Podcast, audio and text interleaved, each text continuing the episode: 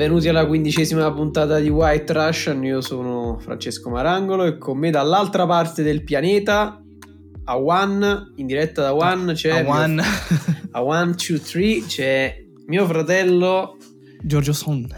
Giorgio, Giorgio Son. No, è giapponese, vero? Eh, sì, Giorgio Karate Kid da Sky Marangolo. Come va? Buonasera, buonasera. Tutto bene voi? Tutto bene, mi meraviglio che seconda puntata di seguito non ti sento raffreddato, non ti sento malato, nonostante che al domicilio ci sia un untore, esatto, un sia un untore proprio pesante. Casa, che non so perché ancora non l'hai denunciato alla polizia e non l'hai fatto recuperare. Perché mi sta sfottendo che dice che io il 90% del tempo dell'anno sono malato e quando gli dico no tu sei un untore, sei un untore vai via, sei infetto, lui dice no ma che stai dicendo, tanto sei infetto tutto il resto dell'anno. Io ho recuperato, non mi ricordavo, il nome di una grandissima vitamina che è lo sponsor della puntata, che si chiama Argivit, che costa mm. tipo un euro a bustina. E ci sono 12, cioè no, costa più di un euro, tipo 13 bustine e costa 18 euro.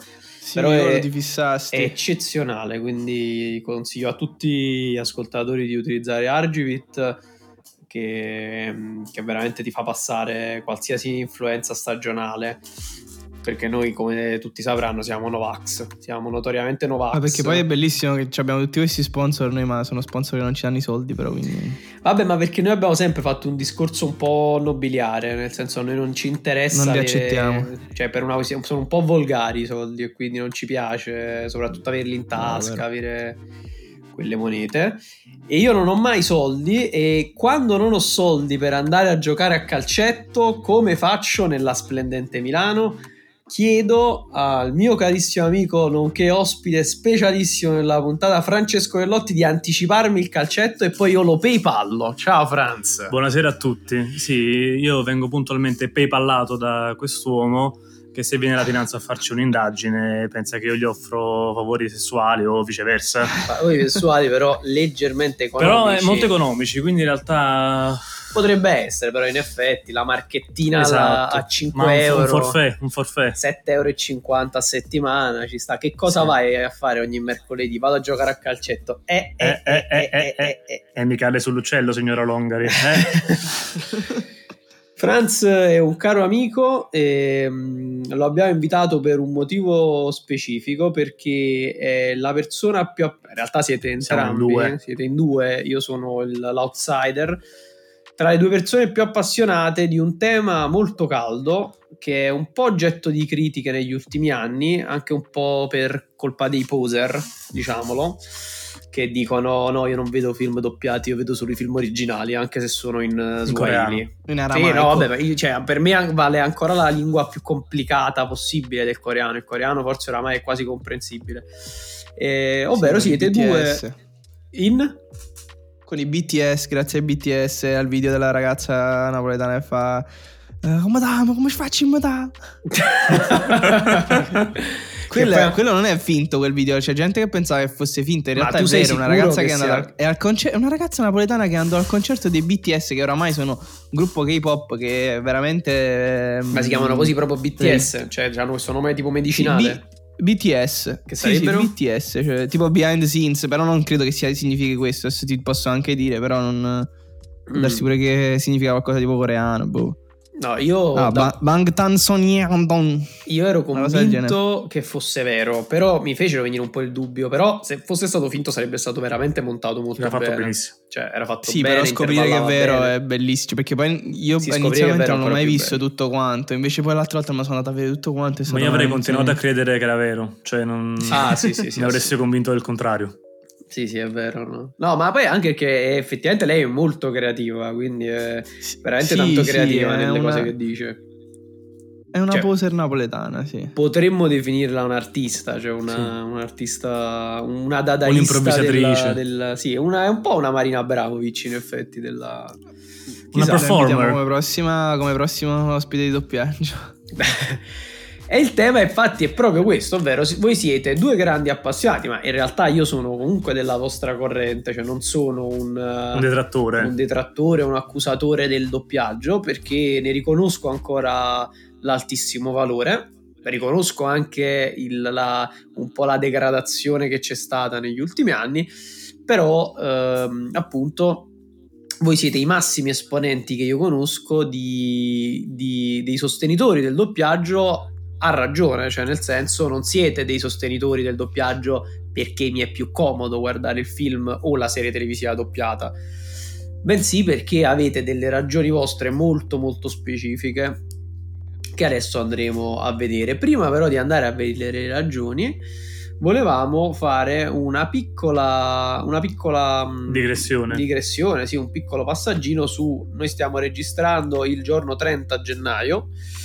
Realisticamente non andremo online troppo troppo tardi, andremo sicuramente online prima dei prossimi Oscar che saranno il 9 febbraio, la notte del 9 febbraio, se non ricordo male. Giorgio, correggimi se non sbaglio, mi corrigerete. Cosa? Non era il 29 febbraio, non vuoi dire una cazzata pure io, però. No, no, no, è sicuramente l'8 ogni volta dico le parole devo mettere explicit poi. 9 febbraio, hai ragione. No, l'8 o il 9 lo, perché a furia di fare piani editoriali Esatto, social, io per quello so che è la settimana prossima, cioè, quindi... Or- oramai a, alla, a furia di fare strategie social e comunicazione per i brand so che il prossimo weekend è pre domenica prossima. Quindi Vabbè, ma io per... sono un rinomato boicottatore dei, dei, degli Oscar. Nonostante tu sei l'unica persona che io conosco oltre che Canova e quell'altro che ci sta pure a Sky con quel capello. Francesco, come si Francesco, chiama? esatto. come si chiama? Uh, Nuovo. Cas- eh, sì, Castelnuovo, che ha quei capelli alla sì, Paul McCartney, no. però Paul McCartney di adesso, sì. no il Paul McCartney. Sì, tinti, insomma. No, ma non solo tinti, c'ha questo capello, capito, che sembra un po' stirato a crema, sì. che sembra un po'... Un po' Gesù Cristo col cruscotto. Eh, esatto, un po' Gesù Cristo col cruscotto, che era la definizione tecnica. E sono, siete le uniche tre persone che lo vedono in diretta, loro due perché lo fanno per mestiere e tu. Eh, quindi non, eh, se, hai chiaramente finto sul, sul, fatto che non sapevi quando era la nottata perché già so che stai organizzando un, una maratona No, sto organizzando un, come si chiama, un drinking game là. No, ma è stato boicottato anche quello perché sarò l'unico, lavora. quindi mi sa che me lo faccio da solo sto Anzi, perché la, la, gente lavora di giorno, quindi... E, ehm, prima degli Oscar però ci sono altri premi di cui abbiamo già parlato in realtà perché ne, abbiamo, ne avete parlato in una puntata che mi è giunta voce, come dicevo nella scorsa Avete fatto senza di me, c'è stata questa scissione eh, che vedremo in sede legale come verrà risolta. Avete parlato dei vincitori dei Golden Globe, avete parlato dei, dei candidati agli Oscar, abbiamo parlato di tre candidati agli Oscar nell'ultima puntata, in particolare di 1917, Giorgio Rabbit e Piccole Donne. Però tra i Golden Globe e gli Oscar in realtà ci sono anche altri premi. Uno di questi, di questo, una, una tipologia di premio eh, sono i SAG Awards, che Giorgio pronuncia benissimo nella, nella definizione Screen Guild Award. No, eh. Screen Guild Awards. Esatto. No, Screen, Screen Actor Guild. Vabbè, ma lo, so, lo, so, lo sto pronunciando malissimo. Quindi... Vabbè, comunque abbiamo capito qual è. No, perché stavo leggendo i BAFTA adesso, sto leggendo anche gli altri premi, quindi... Mi fai un BAFTA? Comunque tu forse questo volevi dire i... Mm, e c'erano i BAFTA e poi i SAG. Vabbè, adesso BAFTA però. Adesso BAFTA, infatti. Ehm, allora, i... sì, no, vabbè, in realtà me ne ricordavo anche un altro premio che però probabilmente non è così importante nel mio cuore. Ehm, però mi interessa sottolineare i SAG perché i SAG sono il premio storico che viene dato prima degli Oscar solo alla categoria degli attori dagli, dagli attori stessi, cioè è la votazione della categoria degli attori. Um, I vincitori sono stati della svariati. gilda degli attori. Della?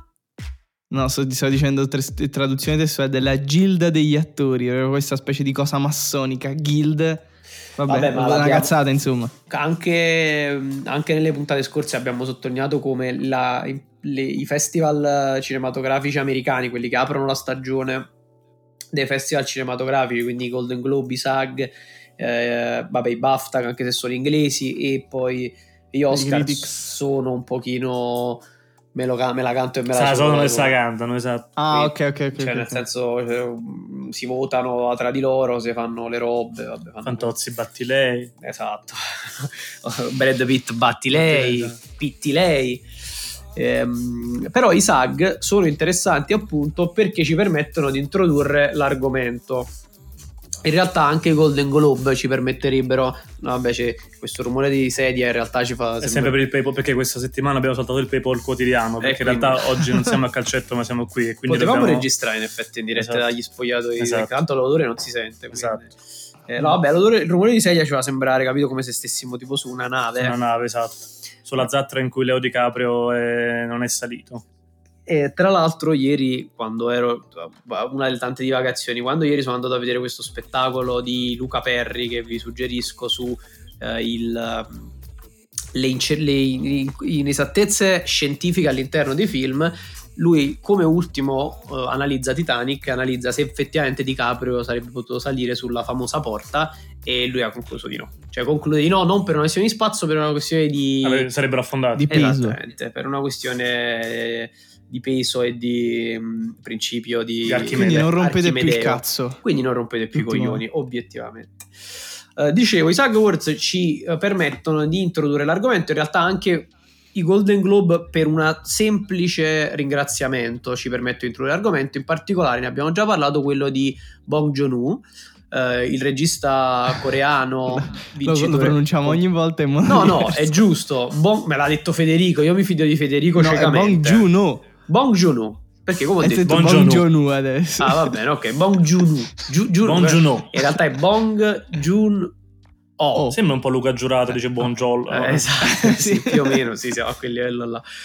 Eh, nel suo ringraziamento ehm, per, per, aver vinto miglior film straniero eh, con Parasite, lui ha fatto una. è sempre uno molto gentile, molto.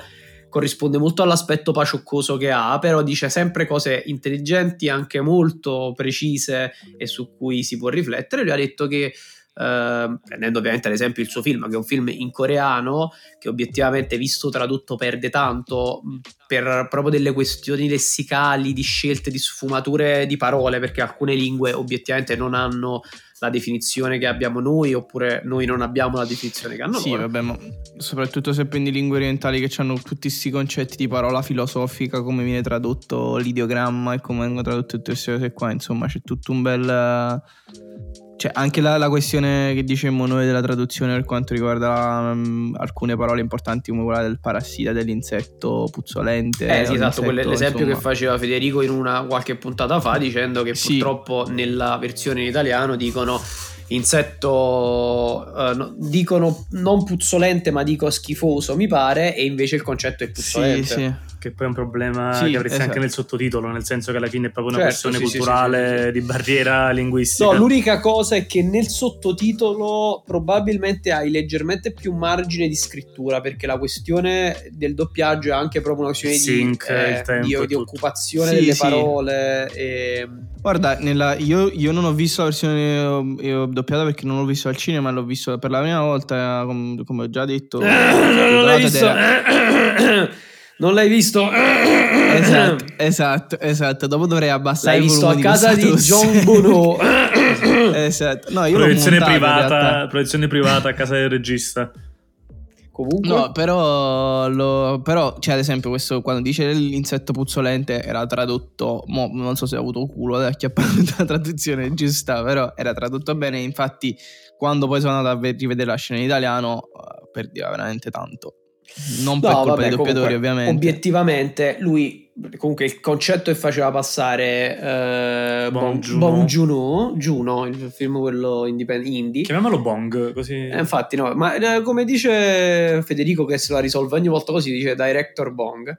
Um, lui dice: uh, Superate questo vostro limite che va al di là dei sottotitoli e immaginate che oltre i sottotitoli c'è un mondo da scoprire. Cioè, nel senso, non rompete i coglioni, guardate i film con i sottotitoli, tanto non succede niente anche se vi perdete qualche parola, l'importante è che voi vediate il film, ovviamente lui ne parla anche dall'alto del suo cinema, che è un cinema di livello elevatissimo come cura della fotografia, come cura dei movimenti di macchina, anche come cura del suono e come cura dei dialoghi perché sono eccezionali, però lui dice io preferisco che voi vediate e ascoltiate il vero la vera lingua del film e che vi perdiate qualcosa invece di capire anche i concetti più banali ma di non sentire gli attori.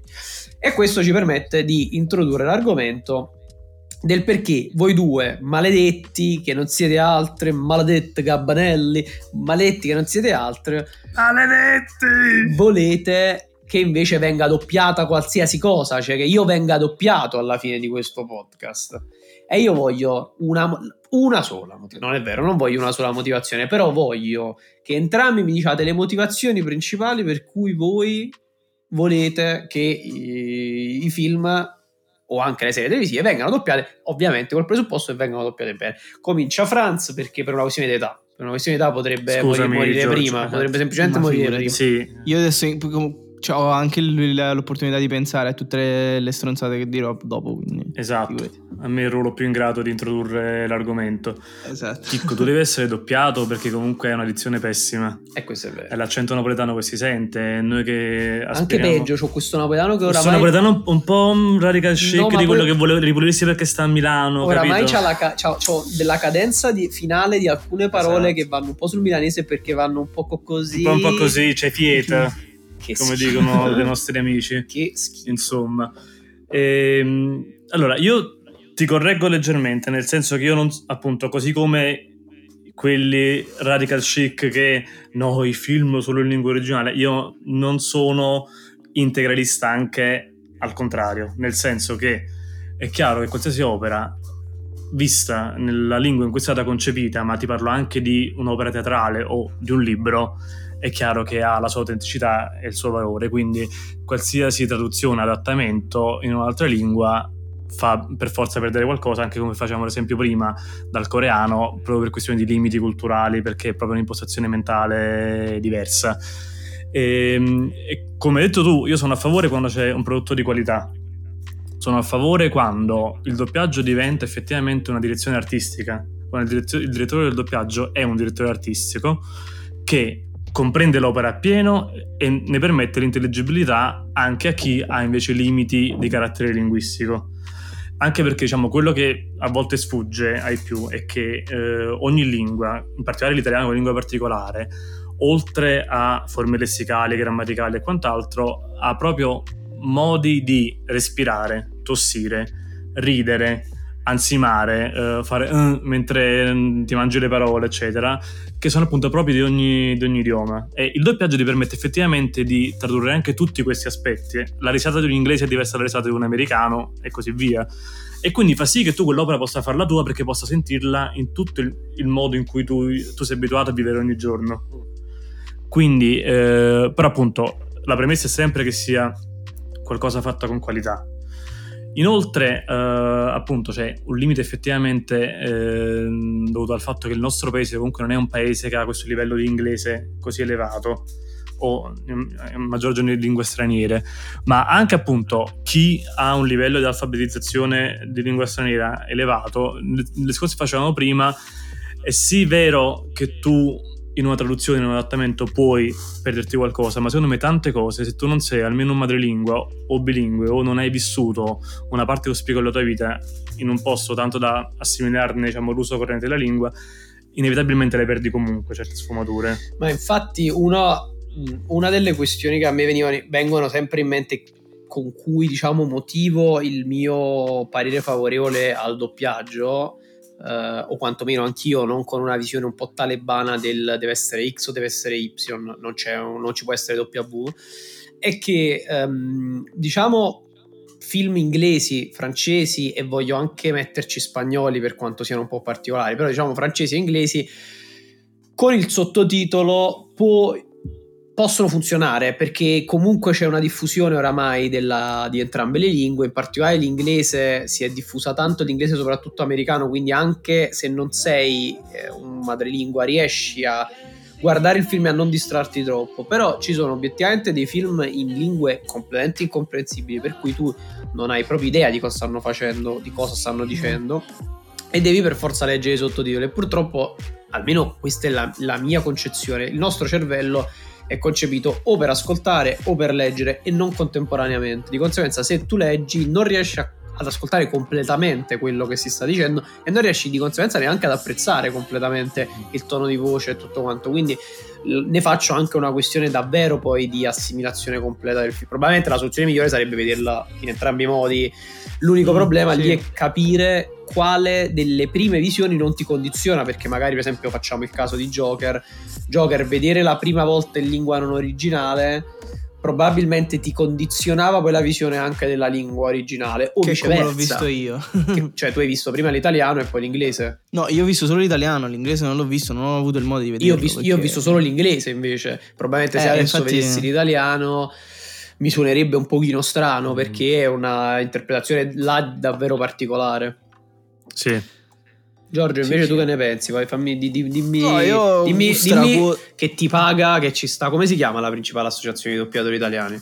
Ma c'è la Dubbin Brothers, c'è la Puma S2 di Fiamma Izzo. Vabbè, allora dimmi che una di queste ti, ti, ti paga, che fai, c'hai un giro di stecche con la da, Dubbin Brothers qua. Sì, Dubbin Brothers. la, la long tray running. Esatto. Mi paga per dire cosa? Non, lo so, che c'è un, giro, c'è un giro di roba, c'è qualche mamma. Pensavo che dicessi che qualcuno, qualche associazione contro il doppiaggio mi pagasse per gettare a merda sul doppiaggio no, quando no, non ci sia una cosa impossibile. No, comunque quota, diciamo, la maggior parte delle cose che avete detto voi, anzi anzi quoto tutto, eh, vorrei aggiungere che di base da, diciamo da eh, addetto ai lavori del uh, cinema, tra virgolette, perché non ho mai fatto cinema, però diciamo aspiro a fare quello. Eh, di solito il, fi- il, videomaker, il filmmaker, diciamolo all'inglese, va, parte con l'idea che mh, il video sia più importante dell'audio. In realtà eh, molto spesso viene viene detto che l'audio è molto molto più importante del video e che con un video mediocre e con un audio buono si possa fare un grande film mentre con un, video bellissimo e un audio scadente il film perda tutto quanto. E questo secondo me si applica ovviamente anche al doppiaggio. Quindi molto spesso se acchiappi un doppiaggio che non è fatto bene non ti rovina completamente il film se ovviamente vabbè questo si applica un po' a quello che avete detto anche voi Mm-hmm.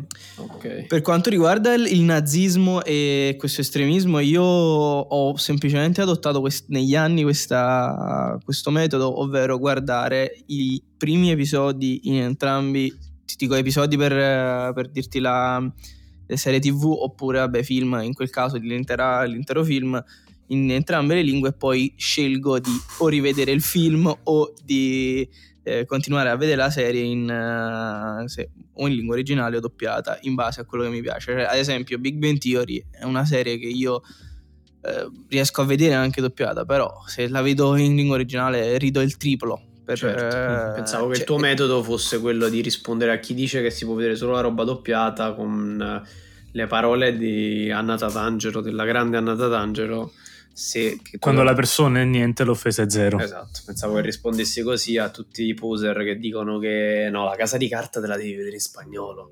Che proprio la casa di carta, nel senso, me mi sembra di sentire la telenovela argentina, quindi benvenuto. Sì, no, vabbè, Ma il, il, problema è anche quello, cioè io molto spesso quando vedi roba, roba argentina doppiata in italiano, roba anche francese, il, il problema è che loro hanno questa riguardo il discorso che faceva anche Franz prima, cioè hanno questo fatto che loro parlano molto velocemente, quindi adattare in italiano, non so se avete mai notato, i film francesi quando ci sono delle traduzioni in italiano, con il doppiaggio ovviamente, ci sta questo effetto come se loro parlassero velocemente e si dovesse riempire con una frase che ovviamente ha la metà delle parole in italiano e ci, ti dà questo senso di, non so, di eh, inadeguatezza mm, che io, almeno io provo, sia per, per quanto riguarda i doppiaggi di Ital- de, de, vabbè sì, mm. doppiaggi di lingua francese e lingua spagnola eh, in italiano, Beh, france- cioè roba non, adattata in italiano. Non so se francese e spagnolo perché poi alla fine proprio quelle due in particolare lo spagnolo comunque sì, hanno una, perché sono lingue similitudini tale, però già con l'inglese ci sono alcune l'inglese il punto è che è facilitata la questione dal fatto che è una lingua talmente tanto semplice, soprattutto sì. quando si tratta dell'inglese americano, di alcune tipologie di inglese americano e soprattutto è talmente elastica che è una lingua gestibile, facilmente gestibile. Però il problema è che è una lingua con molte parole tronche. Sì, molte parole sì, mono o bisillabiche, quindi in una frase di tre sillabe hai detto tutto, in italiano tre sillabe è una parola. Sì, sì, no, è mm. vero, cioè, è, è, proprio una questione anche di tempo, cioè se l'attore uh, ci ha messo tre secondi a dire una frase che in italiano nella versione più semplice ce ne metti 13, là è proprio un problema di tempi, quindi è anche difficile eh, per il infatti, infatti in questo, per, parlando di questo fatto mi è venuto in mente una questione di, mm, che ad esempio un doppiaggio che mi piace tantissimo, la direzione del doppiaggio che mi piace tantissimo, poi anche essendo fan dei Simpson ovviamente sto ah. parlando. che c'è, Se ne è un velo però sulle ultime da quando sì, è vabbè, non, le colla, ultime eh. stagioni no, esatto non, non, le ho proprio guardate perché poi eh, veramente sono stato in lutto però sono ancora in lutto sì, ogni esatto. volta che accendo la televisione però ci sono il fatto di adattare a tantissimi personaggi come Winchester che nella, lingua, in, mm-hmm. cioè, mhm. nella versione originale irlandese origine irlandese lui l'ha fatto napoletano, mm, che dice roba tipo anche tipo in una puntata dice, dice pure che fa cim però sempre son n- non, nessuno può mai sapere Esatto, cioè dice tutta sta roba qua oppure Reverendo Love, Reverendo Lovejoy con l'accento siciliano. Cioè, no, è calabrese, no, calabrese. Lovejoy. Calabrese, E poi c'è Willy Birello che ha l'accento sardo. Ma pugliese c'è qualcuno? Esatto. Sì, sì, ci sarà pugliese qualcuno. Pugliese. Secondo me Omer sì. Vabbè, ci stanno anche... Vabbè, insomma, questo, questo, fatto mi piace. Cioè, ad esempio, Antonino Accolla quando si sbizzarrisce anche sulle cose che dice Homer, che non ha un accento, ovviamente, di qualche dialetto mm-hmm. italiano, però ci sono delle cose, che, dei suoni anche che va a emettere, che secondo me sono fatti adattati benissimo all'italiano. Mitico! Beh, lì, lì appunto my, my è proprio probabilmente l'esempio, l'esempio tipico, ovviamente anche fortunato del fatto che c'è stata una produzione dietro che l'ha portata avanti, che l'ha comprata, che ha tenuto mm-hmm. la direzione del doppiaggio stabile per tanti anni, praticamente per decenni, però lì è un esempio tipico di serie televisiva, cartone animato, non so se effettivamente sì. si può definire cartone animato, non conosco la definizione, comunque di serie televisiva. Sì, però viene considerata serie televisiva. Eh. Una serie animata. Una serie animata che ha generato un doppiaggio a cioè una, un, non doppiaggio, un aspetto sonoro e vocale a sé stante. Iconico cioè, riconoscibile. Sì, riconoscibile è come sì. se fosse, si fosse, avesse pareggiato quello che fondamentalmente era invece il, l'americano, lo statunitense, che era invece quello di nascita. È pur vero che con l'animazione si ha più libertà. Certo. Perché certo. comunque non ti confronti con un attore vero, ti confronti comunque con un'interpretazione di un altro sulla quale poi viene costruita un'immagine, quindi in realtà è diverso rispetto a incollare la voce su un volto vero. Sì, sì, sì. Però appunto ci sono molti doppiatori che non doppiano cartoni animati perché in realtà sotto altri punti di vista è più difficile. Più complesso. Perché doppiare mm. un attore che ha delle espressioni facciali, degli occhi, è un conto. Quello che dicono molti doppiatori non so cosa appigliarmi perché non hai un'interpretazione se non un suono. Ma infatti era molto interessante mm, una cosa che, quella cosa che mi dicesti una volta, non ricordo chi è che la dice? Cioè, mi, mm-hmm. mi hai detto che la diceva qualcuno, ma non mi ricordo. Uh, di uh, quali attori che si mettevano, si buttavano a terra, cioè sì, che reinterpretavano sì, sì. le parti. No, questo appunto mi ricollega al discorso appunto di prima della direzione artistica che mh, mm, è anche legata al discorso di quanto invece anche molti registi, sia italiani che stranieri, in realtà poi intervengono sul doppiaggio e lo considerano poi un proseguimento della loro opera, mm. Tarantino in primis. Mm. Però il caso che citi tu è il caso di Bertolucci, uh-huh. nella direzione di The Dreamers di Fiamma Izzo, dove uh, uh. lui in realtà inizialmente pare fosse, mm, diciamo invece, restio al doppiaggio, probabilmente poi la Major lo, lo, impose per questioni di distribuzione, Fiamma Izzo lo invitò alla prima sessione di doppiaggio, poi appunto i doppiatori sono Francesco Pezzulli e Domitilla D'Amico, che sono due professionisti. Francesco Pezzulli è il doppiatore di Leonardo DiCaprio e la, la D'Amico è di Margot Robbie. Che tra l'altro credo, Gio, tu dici che, il, che DiCaprio tu lo preferisci sempre doppiato rispetto a quando... Sì, io, non, io, veramente uno dei pochi attori che... Pezzulli e Ianzante forse sono quelli là. Ianzante è fantastico. Che cioè, che, ad esempio, Rick uh, di Walking Dead. Io guardavo Walking Dead e non riuscivo a vederlo proprio sì, in italiano. Perché, in, Rick, in perché Rick, perché... a detta anche di Ianzante, Rick, l'attore sì. è un cane e il personaggio fa cagare. Quindi... Ma poi l'attore pure inglese, sì, inglese sì. deve recitare in, in, americano, in, americano, con questo accento texano sì, fintissimo. Io so che Ianzante odia, Ianzante odia Rick. Lo, lo, lo, lo, afferma spesso. Lo, tutti, lo, afferma spesso. E la denuncia della puntata ce esatto. la siamo presi. Esatto. E comunque era, era, eravamo, era a 30, nell'aria. eravamo a 30 minuti. Era nell'aria. Mi dispiaceva quasi un po'. Comunque, no, Fiamma ha invitato Bertolucci e mh, lui ha molto apprezzato come Fiammaizzo che viene dal uh, mondo dell'opera. Fiammaizzo stava a fare una bruttissima battuta sul burro, stava no. a fare proprio una brutta sì, battuta. I francesi, il burro.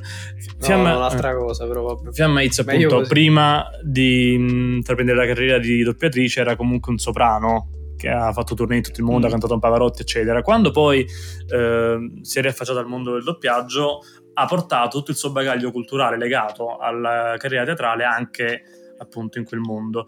E quindi lei è, è solida di costruire le, mm, appunto, le scene che lei vede nel film anche con i suoi doppiatori. Quindi se nel film il doppiatore e l'attore è steso anche i doppiatori devono essere stesi. Quindi lei riarrestiva quasi il set. E infatti appunto The Dreamers stanno quasi sempre stesi quindi a terra nella vasca da bagno cioè, esatto e quindi Pezzulli e l'amico sono stati, hanno fatto tutta la registrazione però voglio vedere se anche il, il doppiatore teneva Eva Green nuda Purtroppo no, allora, la, la, d'amico, è molto, la, mia... la d'amico è molto carina, però poi non so. e, e, e, Bertolucci, appunto, Bertolucci ha molto apprezzato questo. Infatti, dice poi non si è perso una sessione di doppiaggio e ha anche messo bocca poi sulle interpretazioni, perché quindi l'ha considerato un proseguo della, della sua opera. Che ma poi è, come... è, è, di Michael Pitt nel, Michael Pitt, nel, esatto. nel, nel film. Ma, ma Come si chiama lui?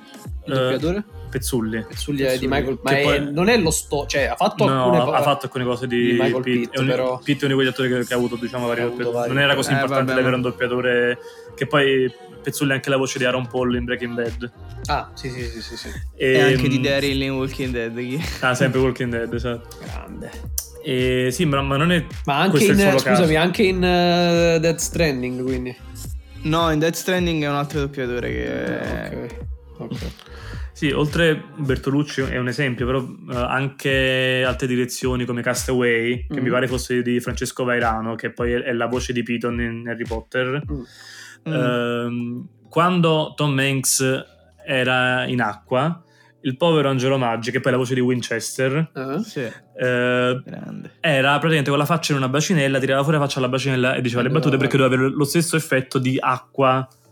Eh, e chi lo interpretava Wilson? Vabbè, sta stronzata dovevo dire, la dovevo esatto. dire, no, giusto perché si era nell'aria. Un pallone italiano. Un pallone italiano. Un pallone gonfiato italiano. esatto. Un pallone, un, un pallone a rimbalzo controllato del, del nostro calcetto. Comunque, eh, vabbè, eh, tu effettivamente hai citato alcuni, dei, alcuni, nomi dei doppiatori storici o attuali, però è interessante visto che siete entrati, secondo me, Franz tu di più, perché Giorgio è più un contemporaneo, più un futurista. Sì, sono molto, un, molto più. Però tu, secondo me, invece, school, da un punto di vista di old school, dei storici doppiatori italiani, secondo me, qualche io personalmente. Uh, oltre a Mendola, mm-hmm. uh, che per me bastava e avanzava, quando faceva Thomas Milian, non, no, sto scherzando, eh. però la cosa che a me piace tanto è che quando mi rivedo alcuni film, io sono molto appassionato dei film di Billy Wilder, di tutti i film di Billy Wilder, ma in generale io sono appassionato proprio di quell'epoca cinematografica, di quella, di quella Hollywood, anche dei film drammatici, quindi anche la rivista che dà il nome, o meglio, la rivista in cui questo podcast viene distribuita, Lo Spaccone, prende il nome da un film che mm, si chiama The Hustler con Paul Newman, che è di quell'epoca là, che è un film drammatico, ma in generale mi piace anche eh, La gatta sul tetto che scotta, tutta quella parte lì. E la cosa che mi piace di più di quei film è soprattutto vederli doppiati, nonostante io ami gli attori come Paul Newman anche quando recitano nella, con la loro voce, cioè quando effettivamente non li vedo doppiati, però a me piacciono tantissimo quei doppiaggi, forse sarà anche una cosa un po' prustiana del mi ricordo quando ero piccolo e me li vedevo mm-hmm. e quindi quelle voci sono familiari,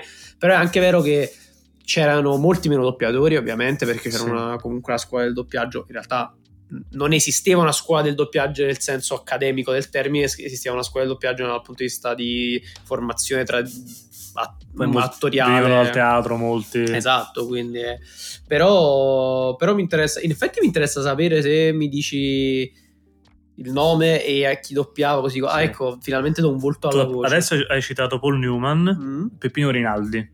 Ah, sì, vabbè. Peppino mm. Rinaldi è uno Rinaldi dei doppiatori sto- storici. E... È Rock Hudson, Jack Lemmon, Peter Sellers, Marlon Brando. Bello, bello. Tutti li ha fatti e anche di ah, quelli più, più recenti perché poi comunque... Pino Locchi e Sean Connery. Beh, eh no, avevo confuso, mi ricordavo che fosse Pino. Cosa pe- Tutte e due Pino si chiamano. Sì, Pino e Peppino, Peppino e Pino. Ma la cosa bella è quando poi li associ ai film, perché anche nei film Disney mm. di un tempo erano sempre loro. Eh sì, sì. infatti cioè, Pino, Pino Rocchi e Baloo e Little John.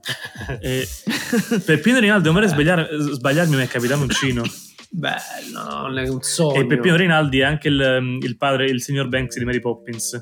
Ah, ok. Quindi no, canta pure, cantavano pure. E invece le donne? Le donne, ehm, io mi ricordo Fiorella Betti, mm.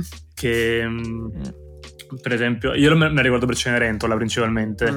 E, ehm, però era anche la doppiatrice, ora mi sfugge il nome dell'attrice di quella, quella che è morta giovane di uh, West Side Story.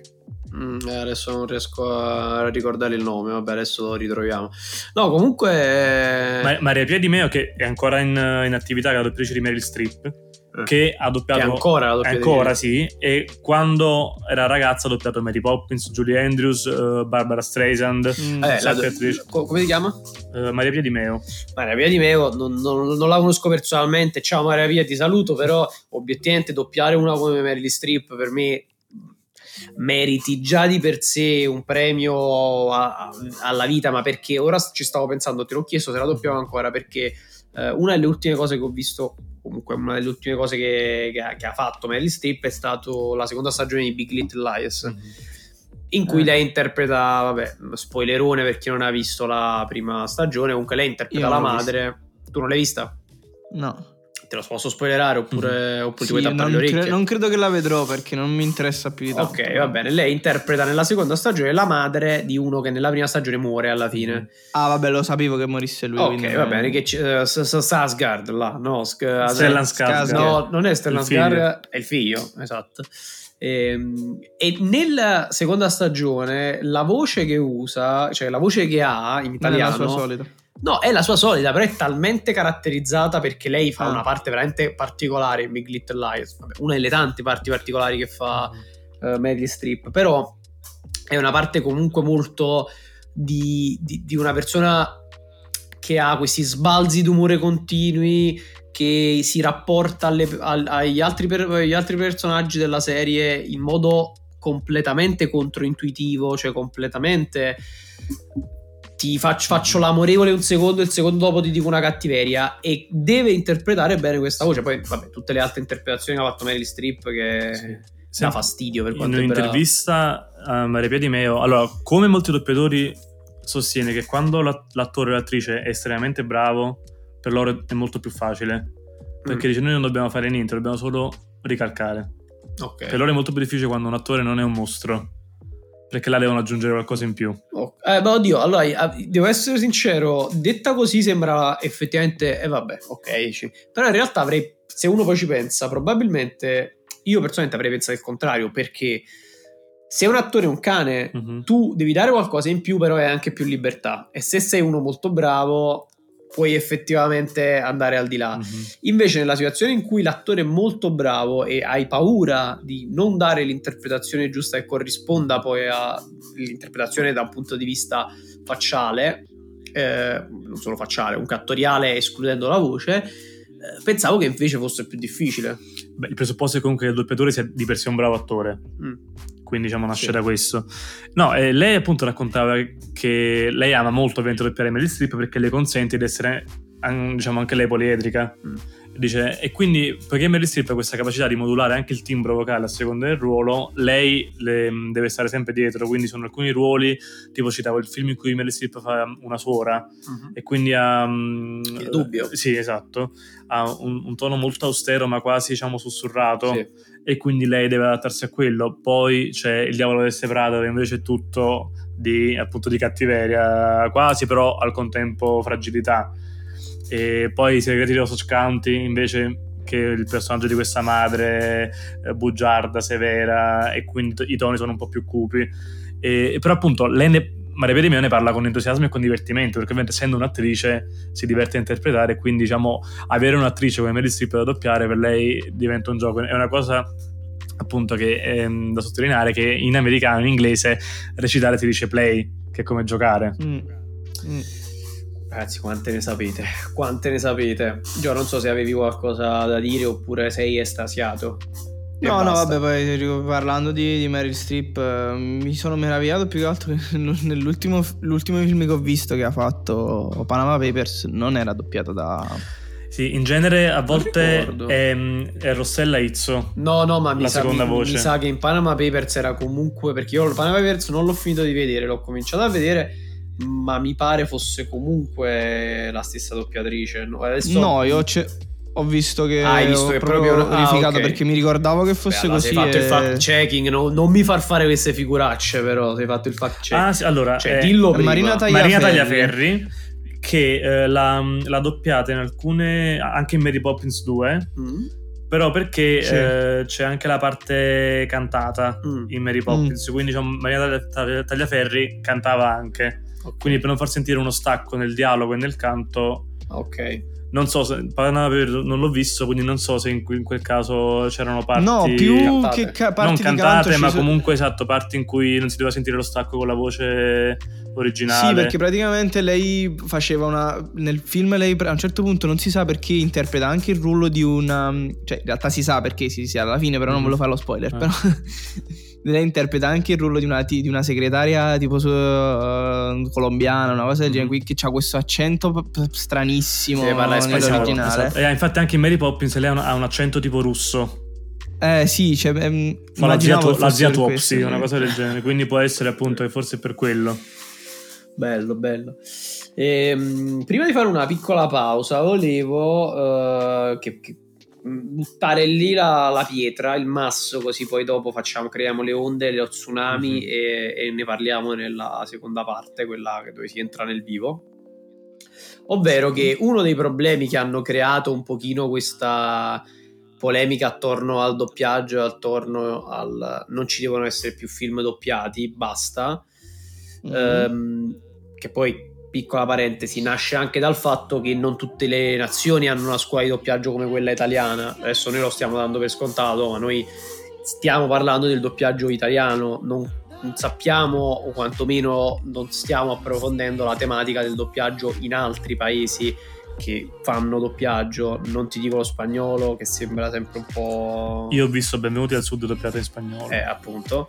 Ma e, io pure in roba in russo non si può ascoltare ragazzi, ma veramente non... La roba in russo sembra di stare sempre su V-Contact, mm-hmm. che è il social quello russo dove stanno solo... Zin. La mamma di Siani che diceva lo tenesche comer era un po', era un po strano. e, però noi ovviamente parliamo di quello italiano perché secondo noi la teoria appunto è che si tratta di, si è, di un'eccellenza. Di un'eccellenza si, si, è, si, trattava di un'eccellenza, si tratta ancora di un'eccellenza, però appunto è nata questa polemica attorno ed è nata perché ehm, negli anni c'è stata una proliferazione di prodotti diciamo di tutti i prodotti, sia cinematografici sia seriali, quindi le serie televisive, e non è stato agevolato il tutto dalla nascita di tante piattaforme prima tra tutte o comunque più famosa Netflix a seguire Prime, Amazon, ma adesso stanno arrivando in Italia Disney, sta arrivando mm-hmm. Apple, stanno arrivando tutte. E questo ovviamente fa moltiplicare le, i prodotti, le produzioni, fa moltiplicare le produzioni cinematografiche, fa produ- moltiplicare le produzioni seriali e ovviamente, soprattutto per quanto riguarda le serie, aumenta la richiesta, ma aumenta anche la necessità mm-hmm. di chiudere il prodotto in fretta, perché se devi fare una serie televisiva nel giro di un mese e mezzo e sono non ti dico 20 episodi che è ridicolo oramai perché quasi più nessuna serie televisiva fa 20 episodi, ma anche 10 episodi li devi doppiare in un mese e mezzo, è ovvio. Se un episodio dura un'ora non riuscirai mai ma a doppiarlo. Anche perché deve uscire in contemporanea con gli Stati Uniti a volte, Punto, quindi, quindi mentre prima la, la serie poteva anche uscire un mese dopo e non faceva niente, adesso è anche un problema di contemporaneità con l'originale. ad esempio Game of Thrones, che è una del, delle tradizionali, che non è neanche una di quelle doppiate peggio, però che obiettivamente se vedi il doppiaggio per già alcuni degli attori non sono eccezionali, nonostante siano attori che sono anche cresciuti nel corso delle stagioni proprio da un punto di vista di capacità attoriali, perché questa è una cosa da non, sotto, da non sottovalutare quando si tratta di serie televisive, ovvero degli attori migliorano nel corso delle stagioni. Però se guardi il doppiaggio italiano perdi tanto della recitazione, per fare l'esempio più semplice, uh, Kit Harrington, cioè mm-hmm. uh, Joe Snow se lo guardi doppiato, adesso non so chi è il doppiatore. Daniele Giuliani. Che è un doppiatore famoso. Sì. È il, figlio, è il figlio di un grande doppiatore che è Massimo Giuliani. Però, obiettivamente, credo anche per questioni di necessità o di altro, se guardi la versione non doppiata, entri un, di più nello spirito fantasy della, della, serie televisiva per quanto tu possa essere un appassionato. Mm. E questo è, è, effettivamente è il tema, cioè il tema che più sono, è la richiesta, più è la necessità, più si abbassa la, la qualità stessa, più andiamo all'idol, obiettivamente. Esatto. Cosa ne pensi, Joe? Ma... Ehm... Stai, stai, stai, stai, di la verità, stavi facendo altro. Questa cosa che no, non no. ti posso vedere non mi fa, Sto... non mi fa è che, pensava che parlassi sempre prima io per anzianità, per questo. Quindi... No, perché sono d'accordissimo, cioè non, non, ho nulla da aggiungere in generale perché um, mi sto segnando in le cose da aggiungere. No, più che altro è che ogni volta che citiamo un'opera, impiccato. ogni volta che citiamo un'opera vado a vedere eh, vado a vedere tutti i doppiatori devi fare come me, devi fare come me a memoria cioè Riccardo Rossi, esatto. Claudia Catani, Daniele Giuliani Massimo eh, Corvo, esatto. Letizia Ciampa eh, pazzesco. Cioè, io non, non, so se invidiare o essere spaventato. Io a volte con mio fratello faccio, faccio, un gioco, cioè lui si diverte a fare un gioco con me perché sa che io li so. E mentre vediamo un film mi dice dimmi chi sono i doppiatori. Gli dico, lui controlla su Wikipedia e sono quelli. Mamma mia. Cioè, sei, sei, tipo Daniele, è bellissimo. un nostro amico che sa a memoria tutte le capitali del mondo. È una forma di autismo, secondo me. Però. Cioè, tu ti sei ricordato tutti questi Game of Thrones. Io mi ricordavo solo uh, Letizia Ciampa e Gaetano. Varcasia che è morto poi. È morto, che è morto, poverino. Infatti, Sarebbe il doppiatore? Gaetano Varcasia di... era il doppiatore di Tyrion. di Tyrion, esatto. Che è il primo. Il che è anche il doppiatore di Phil di Modern Family. Sì, la prima voce di Phil cioè, era, la, vo- era, la voce, era, la voce, di Carlton di Willy Principe di Bel Air. Brutto, brutto, esatto. vero, ed è stata la voce di Topolino negli anni 90. Che brutta storia. Ma di, di, per esempio adesso ho finito di vedere da poco una serie televisiva su Netflix che si chiama Messia, Messiah, Messia. Mm-hmm eh, eh, su ge- eh. geopolitica, un po' un Lost, però beh, con la CIA. 15 anni dopo con eh, la Cisgiordania, il conflitto israelo-palestinese. Ehm, e c'è Michelle Monaghan, eh, vabbè, un'attrice mm. hollywoodiana, oramai si sta buttando un po' più sulle serie televisive, ha fatto True Detective, faceva True Detective sì, sì, la prima stagione. Bene. Ha fatto Pixel, vorrei, non sì, vorrei dire, ha messo un pixel a caso tra tutti i film che ha fatto e le serie. E ehm, comunque fa, ne, durante la serie a un certo punto cambia il doppiatore, perché io l'ho vista in italiano, e, anche perché tipo tre quarti della serie è in arabo, cioè in lingue arabe comunque, mm. perché parlano o anche in israeliano a un certo punto cambia il doppiatore, cioè cambia la doppiatrice. Ho detto no, ma hanno cambiato la doppiatrice, che è una cosa strana. Ora non, non ho controllato se è morta la doppiatrice, spero di no. no, no. Però, però, è una cosa strana ed è una cosa che ti fa anche capire, cioè per un film, no? non è con, soprattutto un film di 20 anni, 30 anni fa cambiare un doppiatore in corsa era una cosa talmente impensabile al punto da dire che questo film non lo distribuiamo in Italia se deve esatto. cambiare il doppiatore, anche se è deceduto. Cioè, o si ridoppia tutto oppure non lo cambiamo il doppiatore, ovviamente. Ma io mi ricordo che questa cosa successe, poi fu cambiata con, sempre con Big Bang Theory che il, il doppiatore di Sheldon, non so per quale motivo, che era Leonardo Graziano, a un certo punto cambiò e ah, misero... Già Emiliano Coltorti. Eh, Emiliano Coltorti, che non, c'è, cioè, non, non c'entrava niente, però, poi, però poi le, hanno, attore... le, hanno, ridoppiate con Graziano dopo. Sì, sì, sì, le hanno rimesse, infatti non è nemmeno accreditato lui. Stupendo, anche, cioè, per quanto sia una dei miei anche doppiatori... una nonna vera amica. Uh, Miran Catania ebbe un incidente e quindi hanno fatto doppiare che un... sarebbe quella di Rory sì eh, che infatti a un certo punto cambia sì cambia eh. Federica De Boccoli sì, sì. E, però poi anche lì mi pare l'abbiamo ridoppiata. Vabbè, sì, vabbè, ma non so, però là. Giustamente lo fanno per i DVD, la, per i cofanetti. Per me, uno, i, i, cambi di voce sono stati uno dei miei grandi traumi no, da, da quando sono piccolo. Amica, una mamma vera amica lo sta facendo. Tra l'altro, sono, sono in causa col Mediaset. Eh, perché, perché oltre ad aver eh, analfabetizzato questo paese e aver eh, impoverito di vista culturale, a me, no, aspetta, peggio, l'ha messo, mi ha fatto illudere che io facevo, potevo fare colazione con una mamma vera amica e non con la 7. No che mi deprimevo ogni mattina a sentire i politici, ho detto, ah che bello, adesso faccio una cosa, ritorno anch'io in quella specie di bolla di analfabetizzazione. Hanno spostato di un quarto no. d'ora, adesso sono costretto a vedere sì, Heidi. Sì. A ah, Italia 1 sì, sì. e ancora peggio quando invece mi voglio sforzare a entrare tardi in ufficio per vedere un po' di una mamma per amica sono, ho acchiappato le puntate in cui Rory non ha ah, più voce. la doppiatrice ed è una, veramente una specie di Bene ragazzi, farei una piccola pausa. Una piccola pausa. Andiamo a fare uso di stupefacenti per continuare, visto che sono le 22.31. Andiamo a motivare i 7,50 euro. Andiamo a motivare i 7,50 euro. Ci risentiamo tra poco. Vi voglio bene.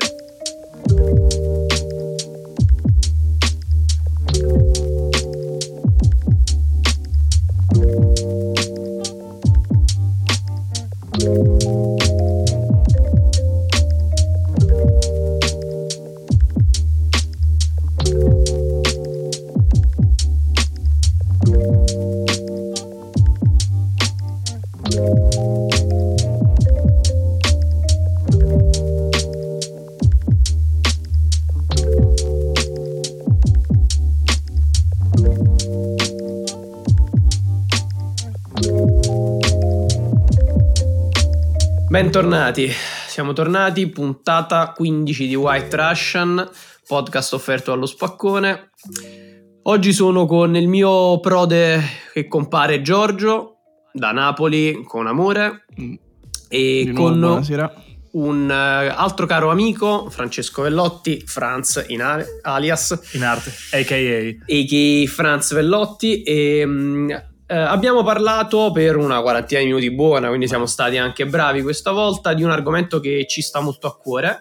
E l'argomento è il doppiaggio, in particolare abbiamo specificato nel, negli ultimi dieci minuti della prima parte doppiaggio italiano, ovviamente della scuola italiana. Ne abbiamo parlato perché è un argomento un pochino, un pochino, diciamo, sul, uh, sotto attacco nell'ultimo periodo, negli ultimi anni eh, l'abbiamo detto è anche diventata un pochino una moda attaccare il doppiaggio. Abbiamo cercato di mm. mm. sviscerare un pochino le ragioni per cui secondo noi invece il doppiaggio deve essere non solo tutelato, ma deve essere anche riconosciuto come, come una forma d'arte. Anzi, non l'abbiamo detto, ma secondo noi nei festival internazionali, ma anche in quelli nazionali propri dei paesi, sì. ci dovrebbero essere dei premi obiettivamente per il miglior doppiaggio, soprattutto quando il doppiaggio come quello italiano, la scuola italiana, dà anche un valore aggiunto. Dà un valore aggiunto. Abbiamo fatto anche un excursus storico, però per chiudere in bellezza e soprattutto per far sentire male i miei due compari di viaggio, ma in realtà anche un pochino io, pur essendo tra virgolette meno appassionati loro, abbiamo invitato un grandissimo doppiatore, grandissimo attore, grandissimo direttore del doppiaggio, Alessio Cigliano. Ciao Alessio. Ciao, grazie per il grandissimo, non lo merito. Per i grandissimi, anzi, no, no, lo meriti. Anzi, i grandissimi. No, no, Ciao, no, faccio semplicemente il mio lavoro, sono solo un, un, esponente, un mero lavoratore, niente di che. Buonasera a tutti e grazie dell'invito. Ci fa davvero davvero piacere che accettato l'invito. Alessio è stato gentilissimo, l'ho, l'ho, tampinato per qualche settimana, ma lui mi ha risposto sempre e, e davvero veramente ci fa un piacere enorme. E, abbiamo preparato un pochino, di, un pochino di domande. Io inizierei da una banalissima, però che obiettivamente ci permette anche di contestualizzare, ovvero cosa ti ha spinto a fare il doppiatore, poi il direttore del doppiaggio, che spiegheremo anche leggermente che cos'è questa figura.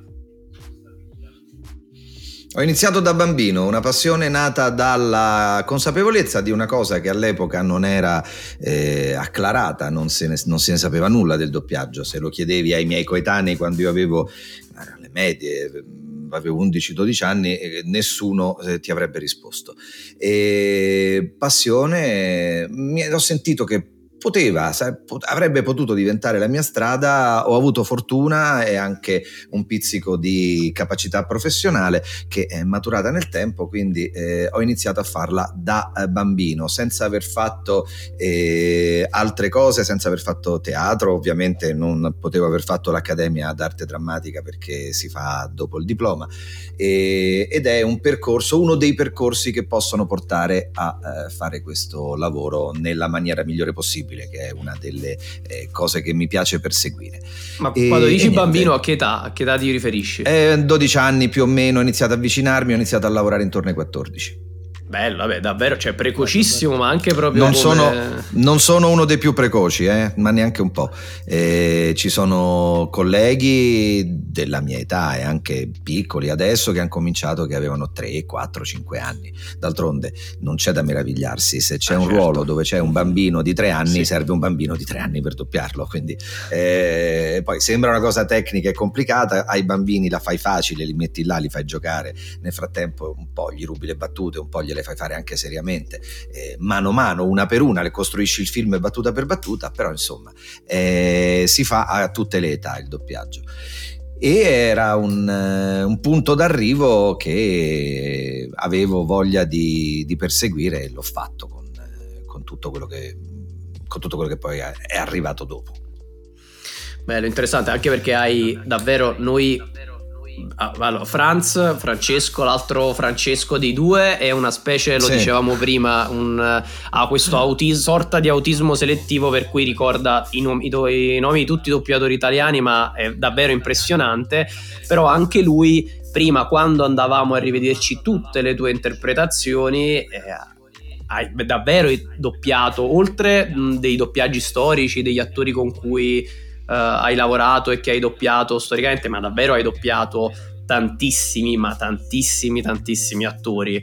E, ehm, sia per questa dimostrazione, sia della lunghezza stessa della, della tua carriera, secondo me anche della, della capacità poi di tua di della poliedricità sì, della poliedricità e sì. nei confronti di attori che hanno anche delle cifre attoriali completamente differenti le, ne potremmo cit- citare tantissimi, da Zachary Quinto, Jude Law, Jason Bateman. Io sono particolarmente affezionato a due interpretazioni, davvero tanto. Una è, magari non, ricor- non te la ricordi, perché davvero sono tante, però una è Fassbender in Steve Jobs di, di Danny Boyle perché era un, un, film particolare pieno di dialoghi e pieno di bellissimi dialoghi perché è scritto da un, la sceneggiatura è di uno sceneggiatore Aaron Sorkin che punta molto sui dialoghi e io ho adorato uh, il, il, tuo doppiaggio su Michael Fassbender e poi quello di Dottor Manhattan di, di Watchmen che eh, ha poco a che fare con la parte recitativa probabilmente da un punto Ma, di vista insomma, eh Insomma, uno con un grandissimo attore e un testo estremamente importante, quindi l'abbiamo curato, ci ho messo due settimane a fare quel eh, Steve Jobs, era veramente protagonista assoluto e mattatore globale Fassbender. L'altro comunque da un fumetto che... Mh, conoscevo bene, che avevo, che, che avevo ben presente e comunque è difficile perché sai eh, Fassbender lo guardavo negli occhi e Billy Crudup eh, col tutto fatto a Dottor Manhattan sì. non lo potevo guardare negli occhi e tra l'altro era doppiato con i tondi con eh, tutto chiuso l'immagine era tutta chiusa si vedeva solo la bocca. Quindi era molto complicato anche tecnicamente.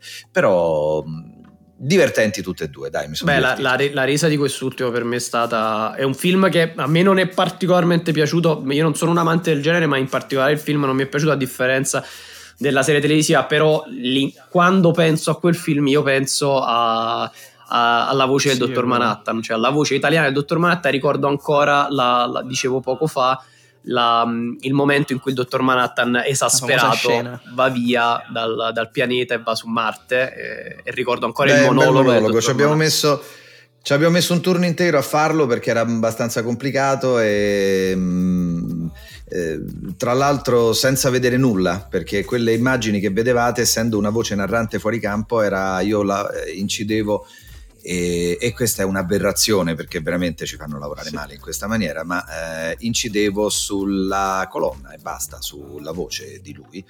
E, tra l'altro non missata, non trattata, quindi... Mm, è un po' complicato. Eh, secondo gli americani si può fare perché dice se l'ha fatta lui falla pure te. Ho capito, ma non sono un imitatore. Io lavoro anche sulle emozioni, altrimenti facevo bombolo, andavo per, per le piazze a imitare bombolo. Invece no, eh, faccio un lavoro di, che è anche creativo, oltre che ehm, di ripetere in un'altra lingua quello che è stato fatto in una, in una ling- nella lingua d'origine. Quindi insomma eh, non mi hanno messo in ottime condizioni, però la, poi l'ho, l'ho, sentito, è venuto bene. Eh, no, sì, ma della parte diciamo creativa e, e, anche interpretativa, ne, diciamo nella prima parte di questa puntata la, ne abbiamo parlato moltissimo perché per noi il doppiaggio oltre ad essere davvero una, una forma d'arte da tutelare, diceva bene Franz che è un concetto che mh, mi, mi, ha dato anche l'idea di fare questa puntata, ovvero quella di, del doppiaggio come come strumento culturale, di traduzione culturale per un, per, per un popolo, perché eh, non sempre i popoli parlano nello stesso modo, ma non solo da un punto di vista di parole, anche da un punto di vista concettuale, non sempre riesci a far passare un concetto complesso e il doppiaggio ha avuto anche questo strumento di traduzione culturale nel tempo, soprattutto in, in epoche in cui i film erano anche una, uno dei pochi mezzi anche di informazione che le persone avevano e il doppiaggio aveva, rivestiva un ruolo davvero molto molto importante. Posso e, ehm, intervenire? Certo, allora, certo. Mh, mm, il doppiaggio è una eh, parte della eh, realizzazione del film eh, che nei paesi di origine, eh, se fatta, serve solo a fare de- delle piccole integrazioni o nel neorealismo italiano a rifare completamente il film. Fellini diceva che mm. voleva avere il controllo del film fino alla fine, fino proprio all'ultimo sospiro del doppiaggio e il controllo significava che lui poteva cambiare completamente la sceneggiatura di quello che aveva fatto recitare agli attori grazie al doppiaggio doppiaggio. Cioè, gli veniva un'altra idea, ormai il film era girato e la risolveva con il doppiaggio. Ma è vero che gli quindi, i numeri? A volte, a volte sì, non c'era necessità, sì, ma era neorealismo, a lui interessavano sì. le facce quando girava, lui era, lui era, lui era bravo in questo. E io mi chiedo sempre com'è possibile che un, una, un direttore che, do, che, fa un film o italiano che viene doppiato o lo va a fare magari in America e poi viene doppiato in italiano non sia presente in sala di doppiaggio per dire la sua, perché io vorrei ascoltare se fossi un direttore il regista come ha fatto questo film, qual è l'idea, cosa ha mosso, eh, cosa gli ha, gli, ha, gli, ha, gli ha fatto costruire l'inquadratura in questa maniera, come ha, pro- ha preparato gli attori per ogni scena.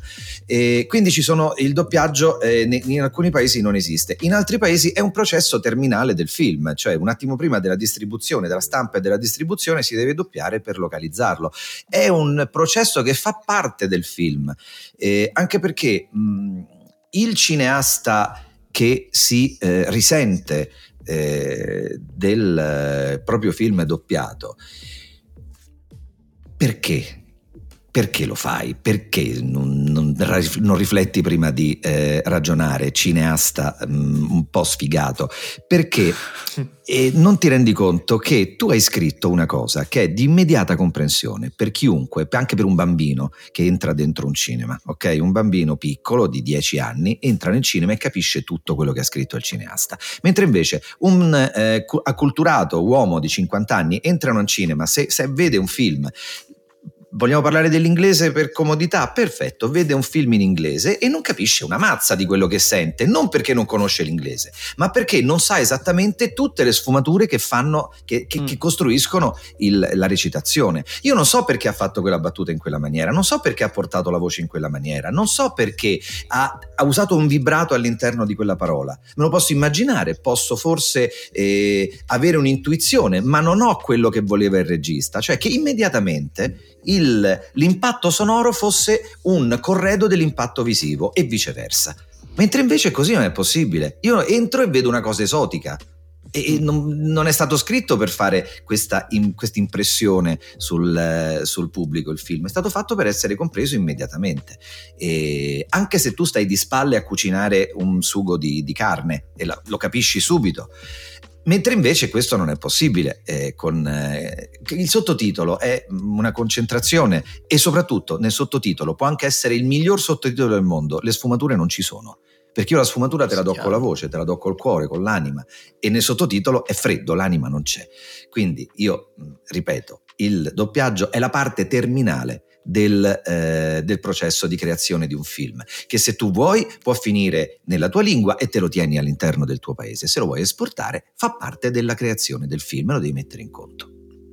Chiaro, chiarissimo. Beh, in effetti è anche un'altra delle cose che volevamo, volevamo parlare, di cui volevamo parlare con te, che volevamo affrontare con te, era diciamo recuperando anche un pochino quello che ha detto um, il regista di Parasite al momento della vittoria del miglior uh, film straniero ai Golden Globe, uh, Bong Joon-ho, che ha diciamo nel suo modo sempre molto gentile, anche un po' paffutello di, di dire le cose, ha espresso il concetto secondo cui, che è in antitesi in realtà a quello che stavi dicendo tu poco fa, ehm, di un po' superate questa barriera dei sottotitoli e non guardate neanche i sottotitoli, ma guardate direttamente il film in lingua originale, a prescindere anche da quanto effettivamente riusciate poi a cogliere i concetti. Ovviamente lo dicevamo anche ma prima. Ma è una follia sì, no, è, Ma è una follia. Cioè, io scrivo un libro, io scrivo un libro, facciamo la solita parafrasi che è anche fuori luogo, però è comprensibile mh, mm, per i molti. Io scrivo un libro e mi metto lì e sto a sostituire una, un aggettivo con un altro, una frase la giro, la metto avanti, la metto dietro, per rendere, il, per rendere un processo narrativo esattamente eh, consono a, all'idea di, di finale a cui voglio arrivare. Dopodiché io dico, ma tu leggi il libro, se non capisci una mazza che te frega, mh, mm, non è importante, no, capito? Chiaro, Ma che discorso è?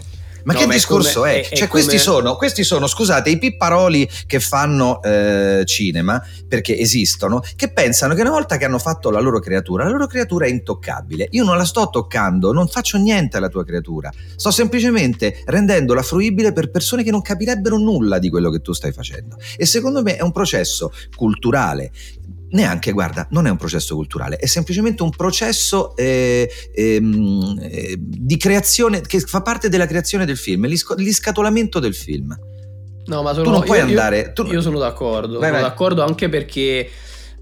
Mm, Parasite è un film anche molto particolare e che ha dei virtuosismi da un punto di vista tecnico, di fotografia e di regia che possono anche in un certo senso giustificare la visione del film, però è un discorso troppo generalizzante e troppo generalista su un argomento che invece non può essere, deve essere anche molto più settoriale. È un po' mentre tu dicevi questa, la, hai citato i romanzi, è un po' come se negli anni 60 Fernanda Pivano non avesse tradotto tutte le opere di Beat Generation o anche eh, altre opere, diciamo, anche Hemingway in parte, e, e, avesse detto no vabbè ma leggetelo se non capite Kerouac in, in americano non fa niente ma, in... come se ma poi mi devi spiegare una cosa il cinema che cos'è? Il cinema che cos'è? È un obbligo, è una, una, un esame universitario o è divertimento e relax? Cioè io vado a vedere un film, sì certo perché vedo un'opera d'arte, ma anche quando vado al museo a vedere un quadro, un quadro di Monet non vado lì perché, ma, perché, me l'ha ordinato il dottore, vado lì perché voglio deliziarmi dell'opera d'arte. Allora se io mi posso deliziare dell'opera d'arte nella sua interezza, comp- comprendendo tutto, perché non devo capire niente? Perché tu hai fatto recitare quello in, eh, in thailandese thailandese in una maniera che a te fa venire i brividi. A me fa cagare il thailandese sentirlo in questa maniera. Non mi dà nessun brivido, capito? Mi dà il brivido sentirlo in italiano. È ovvia questa cosa qui, è assurdo. È un. Io, allora, eh, ripeto, se vogliamo dire che eh, ci sono dei film, pochi, che possono essere fruiti eh, in tutte le lingue perché hanno poco dialogo, perché hai, ma quando i, i film di oggi sono tutti dialogati, oppure facciamo il contrario. Signor, come si chiama? Bong, chiamalo Bong. Eh, questo director Bong. Bong. Signor Bong. Che tra l'altro è indirettamente ti ha anche diretto, quindi... Ma pensate, signor Bong, io adesso ti sottopongo tutti i film di Totò di eh, i film recitati in napoletano, recitati ma anche in italiano, con eh, questi qua che non si capisce una mazza di quello che dicono nei film ultimamente perché parlano eh, una famiglia di Milano e c'è uno che ha il dialetto pescarese, uno che sta in Calab- calabrese sì, e un altro perché fanno i casting eh, così, eh, multiculturali. Allora, io ti metto questi qua, ti faccio dire, oh, bello, come sei schizzato e voglio vedere se quello su- sulla sedia dice, ma che suono che sento, guarda che suono, no? E sta là che si, eh, che si, bea di questo suono senza capire che vuol dire, che, che, vuol dire che, cosa sta ascoltando. Ma dai, su. Il film no, è fatto no, per essere compreso, mica per essere ascoltato, mica un disco. No, no, è chiaro, ma, è, no, ma eh, io, io sì, cre- credo che siamo tutti d'accordo anche perché è un po' l'annosa questione di il film quanto deve essere opera, opera, di intrattenimento e quanto deve essere opera artistica. Il problema è che è, una, allora, è un po' un dualismo inesistente. Risposi una, volta, risposi una volta a Muccino, risposi una volta a Muccino su un suo post un po' indelicato nei confronti del doppiaggio e chiesi, scusi signor Muccino, lei ha lavorato gratis, sa perché le opere belle, quelle opere d'arte, di solito sono filantropiche. Quindi se lei ha preso un compenso miliar- milionario per prendere questo film, probabilmente non è un'opera d'arte, è un'opera di... Ehm, è un'opera, una, una, una, cosa commerciale, è un'opera commerciale. Come tale la dobbiamo fare, la dobbiamo trattare. Certo. Cioè, o la fai vedere ai tuoi amici nel tuo cinemino e allora diventa una roba tra pochi eletti, ma se la devi mh, impacchettare, distribuire, vendere all'estero, eccetera, eccetera, forse si chiama opera commerciale, d'accordo? Che vuol dire che sei come McDonald's, per quello che penso io. Cioè, eh, che devi vendere, fai una cosa e la devi vendere. Io faccio un buon panino e lo devo vendere agli altri. Io faccio un buon film e lo devo vendere. Allora, tu mi stai vendendo le cose, io pago per vederle perché pago sia al cinema il biglietto diretto, ma pago anche in televisione quando passa la pubblicità o gli abbonamenti streaming. Mm. Quindi io pago per vedere una cosa e, e devo bearmi di che cosa? Della tua interpretazione in inglese? Ma che me frega? Cioè, è, è assurda questa cosa, è, è folle. Sono opere commerciali ok? Vengono fatte per denaro e come tali e per guadagnare denaro, perché se tu fai il miglior film del mondo ma non lo vede nessuno, ma potrai essere bravo quanto te pare, ma l'Oscar non lo vinci. Quindi no, no, sono è, tutte pretestuose. È, è, chiarissimo, è chiarissimo ed è, ed bellissimo il, um, il, tono, il tono schietto, ma neanche schietto, il tono assolutamente pulitissimo e sincero con cui comunichi cose con cui su cui probabilmente altre persone girerebbero attorno proprio per non dare un giudizio che oltre a essere definito è condivisibilissimo. Quindi. Attenzione, non do un giudizio, non voglio dare un giudizio su questo, cioè ognuno si fa il suo giudizio, poi ormai questa è una polemica sterile, c'è un tasto, cambi, fai quello che ti pare. Ah, e quando no, mi dicono... Infatti, sì. ecco, e quando mi dicono ma al cinema non ci sono i film in originale, io so di cinema che hanno interrotto la, la mh, programmazione di film in originale perché non ci andava nessuno. Quindi se vogliamo fare i... Eh, radical chic e, e buttarci chic, esatto. dentro un cinema dove non c'è nessuno, semplicemente perché così siamo usciti e diciamo Madonna, quanto era bravo Pong Tsong Tsing in quella, in quella cosa che faceva dal thailandese. Dai su ragazzi, ma che cosa capisci? Allora io non devo guardare il film, il film thailandese o il film in finnico, il film in tedesco. Usiamo una lingua che in Europa si parla tantissimo.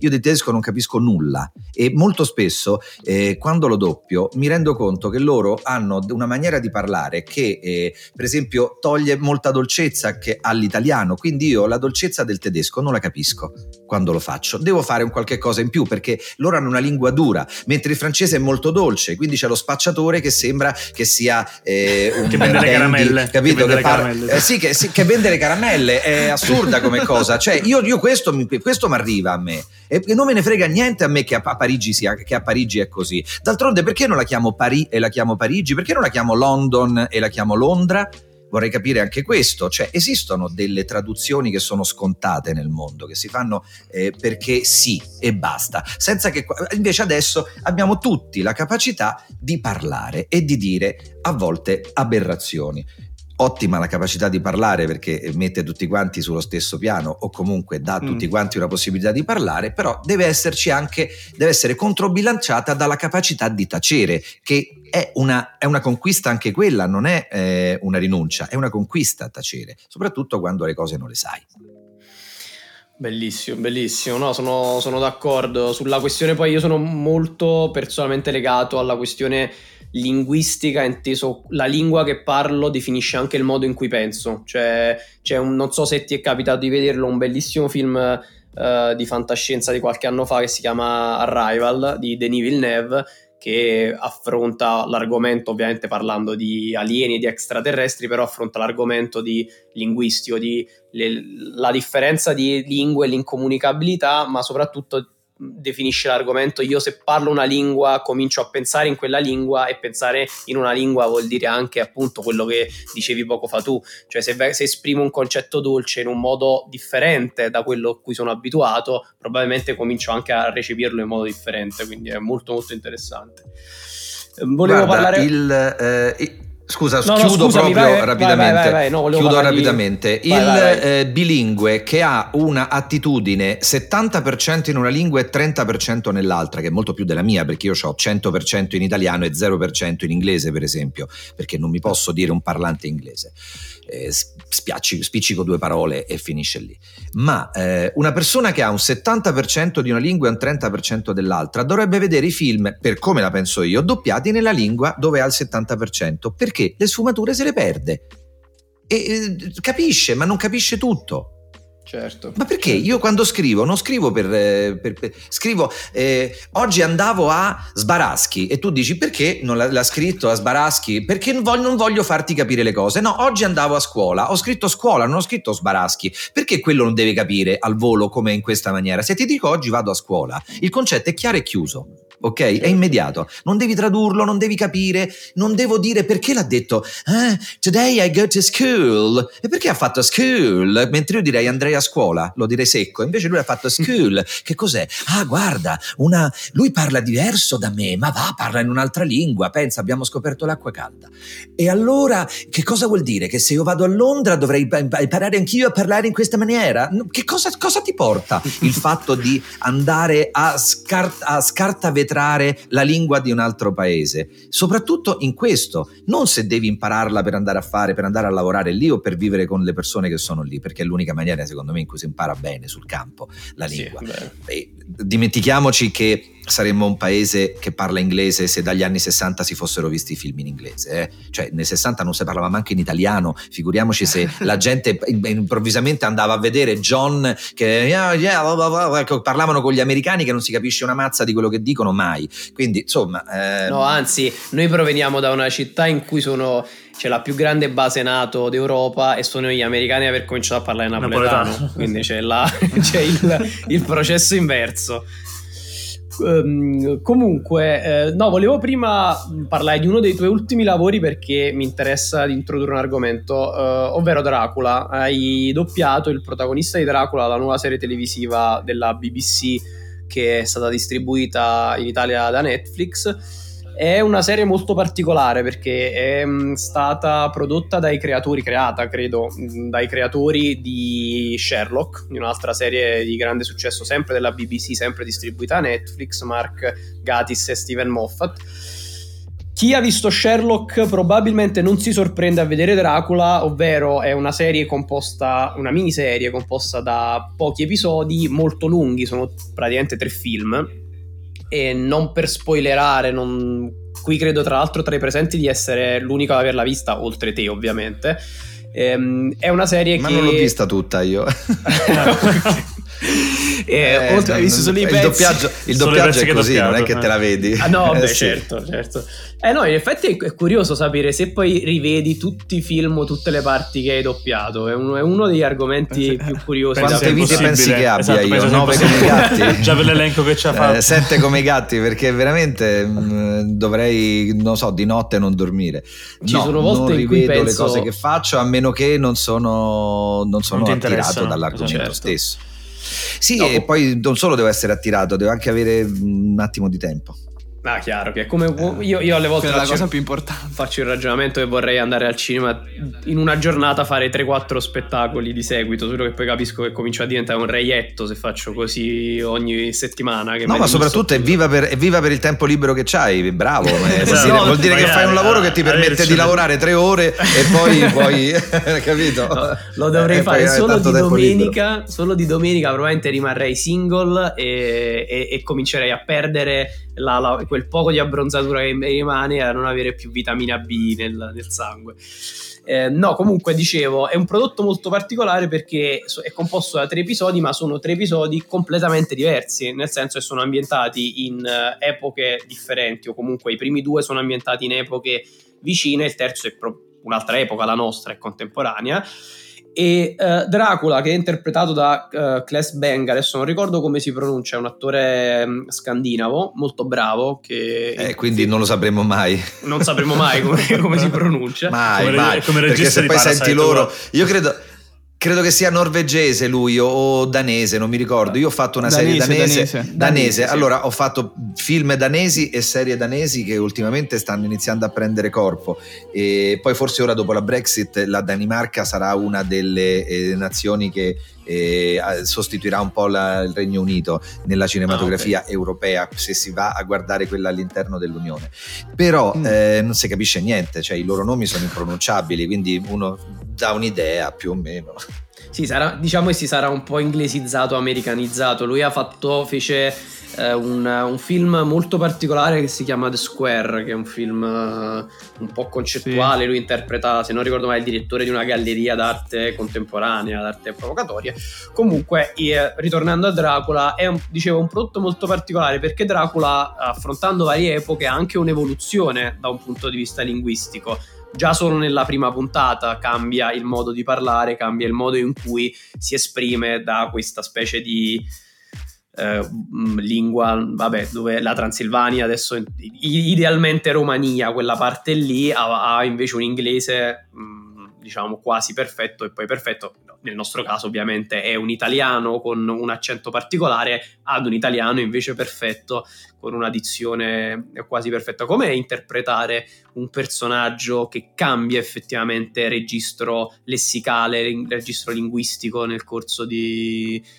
Beh, non so in, quanti, in che lasso di tempo hai registrato e hai doppiato Dracula. Poi, tra l'altro. Ma lui era in. Ma sai, il registro eh, linguistico, scusa, proprio lessicale nel senso delle parole che dice sono scritte su un copione, quindi io non ho eh, necessità di eh, adeguarmi più di tanto alle parole che dico, anche perché c'è sempre, come dico sempre, c'è sempre lui lì eh, che eh, sta lì a, eh, a guidarmi e io non, non, devo fare altro che eh, andargli dietro.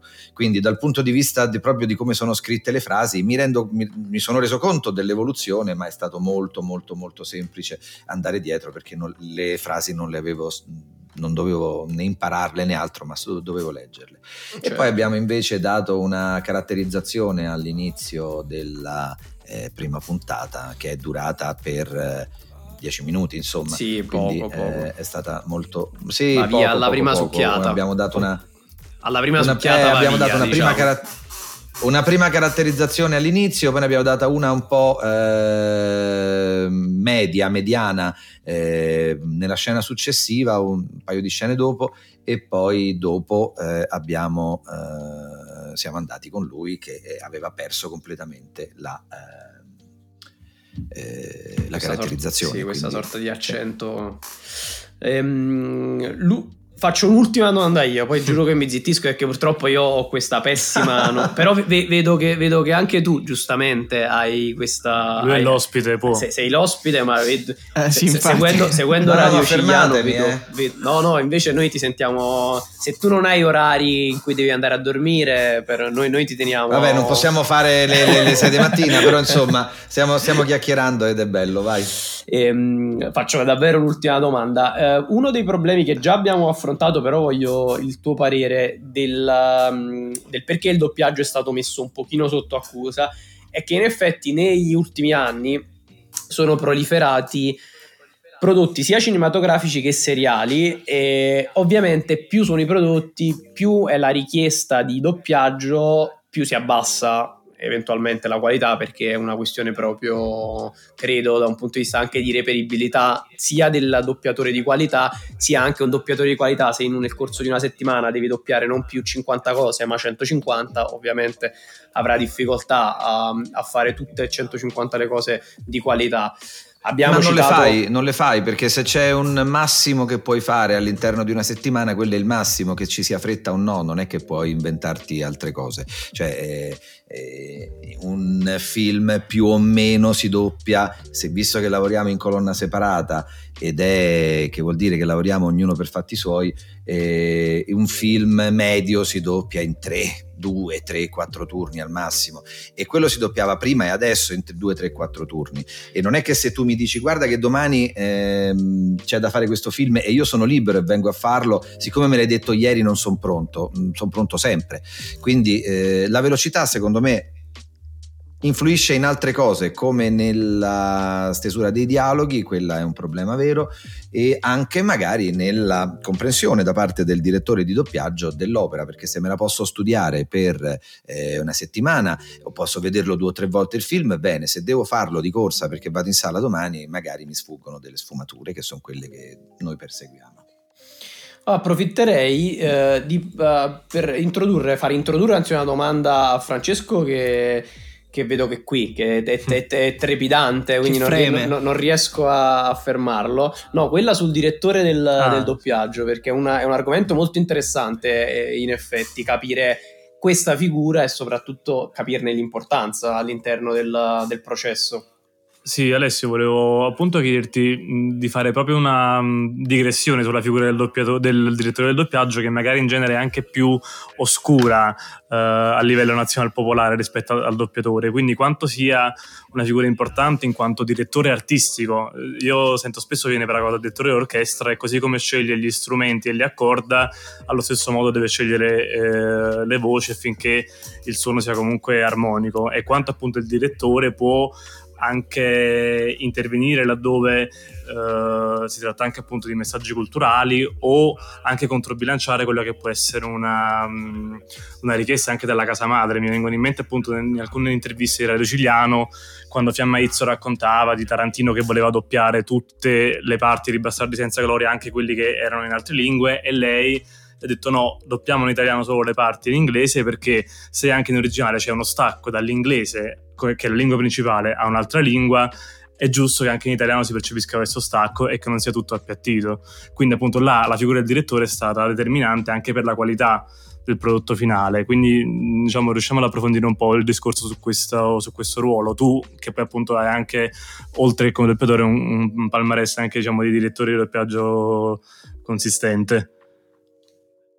Dunque, come dicevi tu, è il direttore d'orchestra, deve scegliere le voci, devono essere voci che non devono necessariamente rispettare la vocalità dell'attore in originale, anzi spesso eh, spesso succede eh, un caso che sempre ricordiamo da sempre, quello di Marlon Brando che ha una voce molto esile, mentre la voce di Rinaldi comunque gli ha, eh, gli ha dato tanto, tantissimo, l'ha contribuito anche al, fascino, al, suo fascino in, eh, in Italia. E, e, poi comunque ricordiamoci che in ogni lingua eh, una faccia suona in una determinata maniera. E, quindi mm, il direttore sceglie il, eh, gli attori, se ha possibilità prima sceglie anche il dialoghista, un dialoghista di sua fiducia, se non è egli stesso il dialoghista, in maniera che sappia che il lavoro è fatto da un professionista di cui si fida. Dopodiché studia il film, distribuisce le parti tutte e studia il film per eh, capire esattamente dove si va, dove si viene, perché l'attore quando entra in sala entra non sa nulla e mediamente cinque minuti dopo che è entrato nella sala, un attimo prima mangiava un panino nel corridoio e cinque minuti dopo sta già incidendo il primo anello. Quindi ehm, è, è una, non ci sono prove, non si prova nulla e devo fidarmi del direttore che quindi mi deve spiegare che cosa devo fare e come farlo. Poi ovviamente c'è anche una traccia importante che è il video e quindi il direttore cerca di... Mh, orchestrare, di rendere tutte le voci parti di un'unica orchestra, in maniera che alla fine, sia che si recita insieme, sia che si recita su, eh, in colonna separata, quindi da soli, alla fine il film suoni una, con un eh, tessuto armonico e di emozioni e di vibrazioni che è quello che il direttore ha pensato per confezionare la versione italiana del film. Mi ricollego a quanto appunto hai appena detto su Rinaldi, no? che soprattutto per nei doppiatori del passato c'era questa tendenza a um, utilizzare il binomio voce-volto, no? anche se pensi a Ferruccio Amendola con Sylvester Stallone e Robert De Niro, ma a volte anche oggi questa pratica continua, se pensi a Pezzulli con DiCaprio o Laura Boccanera con Jodie Foster.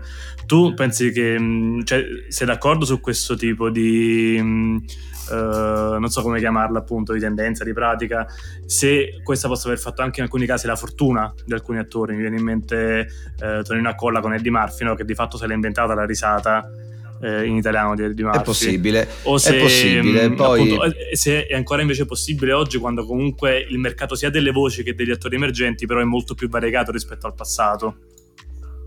Vabbè, ehm, non saprei, nel senso che sì, eh, uno se va e si aspetta che Tom Cruise parli con la voce di Tom Cruise, poi se vai là e parla con la voce mia, magari dici ah, eh, ci resti male perché è sclerotizzato che eh, la voce sia quella. In altri casi, in altre eh, circostanze e situazioni non è così. Eh, mi, che cosa mi vuoi chiedere? Se è utile che sia un unico doppiatore a doppiare una persona? sì, però poi allora c'è anche un'altra cosa. Allora che devo fare? Devo doppiare solo quello?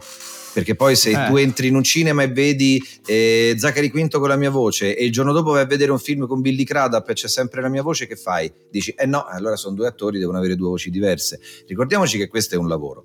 Noi non lo facciamo per hobby, non lo facciamo per arte, eh, anche se poi facciamo l'arte, ma non lo facciamo per arte, lo facciamo perché è un lavoro, è un lavoro come uguale a andare a fare l'idraulico o altri lavori, solo che è un lavoro che ha una base artistica. E, essendo un lavoro che non mi permette di guadagnare quanto guadagna Zachary Quinto per fare Star Trek, ovviamente, eh, è necessario che io doppi più, per, più, più facce, più attori.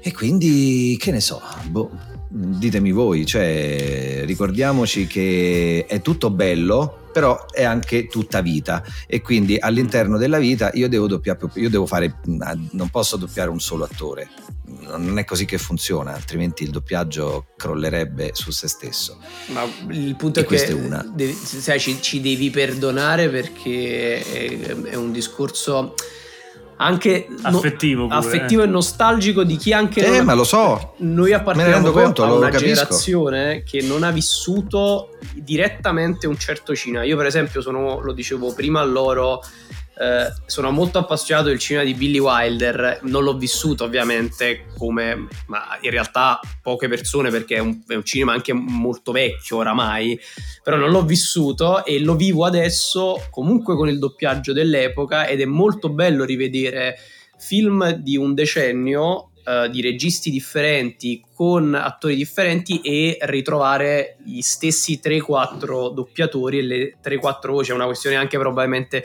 un po' di familiarità prustiana di ma anche di scelta che... del direttore. Però poi a un certo punto nella Signora in Rosso ti sei trovato che eh, Jim Wilder non era più doppiato da ehm, Oreste sì, Lionello ma era doppiato mi sembra da Manlio De Angelis che l'ha fatto bene ugualmente ma non era la voce a cui eravamo abituati. Io quando sono andato al cinema ho detto oi boh perché? E, e, poi ho capito perché ci sono tanti motivi dei, alcuni dei quali sono molto prosaici e potete immaginarli. Però eh, così è. D'altronde se io voglio un film voglio fare un film italiano e lo scrivo su Favino e dico madonna questo film Favino lo fa in una maniera pazzesca e poi non mi accordo con Favino per farlo, magari poi prendo Argentero, forse non lo farà come Favino, ma il film poi lo faccio comunque, non è che butto il film. No, è vero, ma eh, adesso citavi Oreste Lionello, io pensavo a quando morì Oreste Lionello il dramma anche proprio di adesso non riesco più a vedere i film di Woody Allen. Era il primo pensiero eh, vabbè, E allora quando è, morto, quando è, morto, Ferruccio e quando è eh, morto è Pino vero. Locchi che abbiamo Però fatto? È anche eh, vero cioè, che... voci storiche. È anche vero che io uh, ultimamente ho visto una serie televisiva che è passata un pochino inosservata di Woody Allen, che è su Amazon, si chiama Crisis in Six Scene, che Crisi in sei, in sei scene in realtà è poco traducibile perché è un gioco di parole e, ehm, e, lì c'è Leo Gullotta che oramai è diventato il, il doppiatore di Woody Allen e comunque è, è, è, eccellente, lo era già prima, cioè lo era già nei primi prodotti che erano post Oreste Lionello, ehm, ma non solo non noti la differenza rispetto a prima, che potrebbe essere anche percepita un po' male, ma riesci anche a trovare delle nuove sfumature che Leo Gullotta sta dando alla recitazione di Woody Allen o comunque all'interpretazione è di Woody Allen Eh, molto bello. Parliamo di cartoni animati, Tonino Accolla su Homer esatto. Simpson, adesso lo fa eh, Lopez, Massimo Lopez, eh, che ha deciso di trovare un'altra chiave, giustamente, perché altrimenti che fai? L'imitazione? Eh, sì, no, non, non, c'è più, è andato via, non c'è più, non, non, può, non, può, farlo, ovviamente per ovvi motivi, e quindi eh, si cambia e ciccia. Eh, che dobbiamo fare? D'altronde quanti film sono stati scritti? Marilyn Monroe stava facendo un film, eh, aveva dei film per cui aveva già firmato il contratto, poi non, lei è morta e l'ha fatti un'altra. Come sarebbe stato quello di Marilyn? Bellissimo, ma l'ha fatto un'altra. Eh, che succede? Molto bello. Tra l'altro hai, hai citato i Simpson, eh, Giorgio dall'altro lato del, del, pianeta dove si trova adesso. Mi sono sentito male, stavo svenendo. No, di, di, di, notte lui vede tre cose quando non riesce a dormire perché è un eh, videomaker ma è soprattutto un montatore, la vita dei montatori è principalmente di notte e le tre cose che vede sono um, o sì e quindi ti riguarda esatto. in modo più o meno diciamo personale, personale e diretto o i Simpson, ma in realtà ti dico, o vede Radio Cigliano perché ti vede su YouTube perché diciamo sì, che... sì, multischermo, uno schermo Radio Cigliano, uno schermo Premiere. Eh, mamma mia, non ci capisci una mazza alla fine, ti perdi. sì, sì.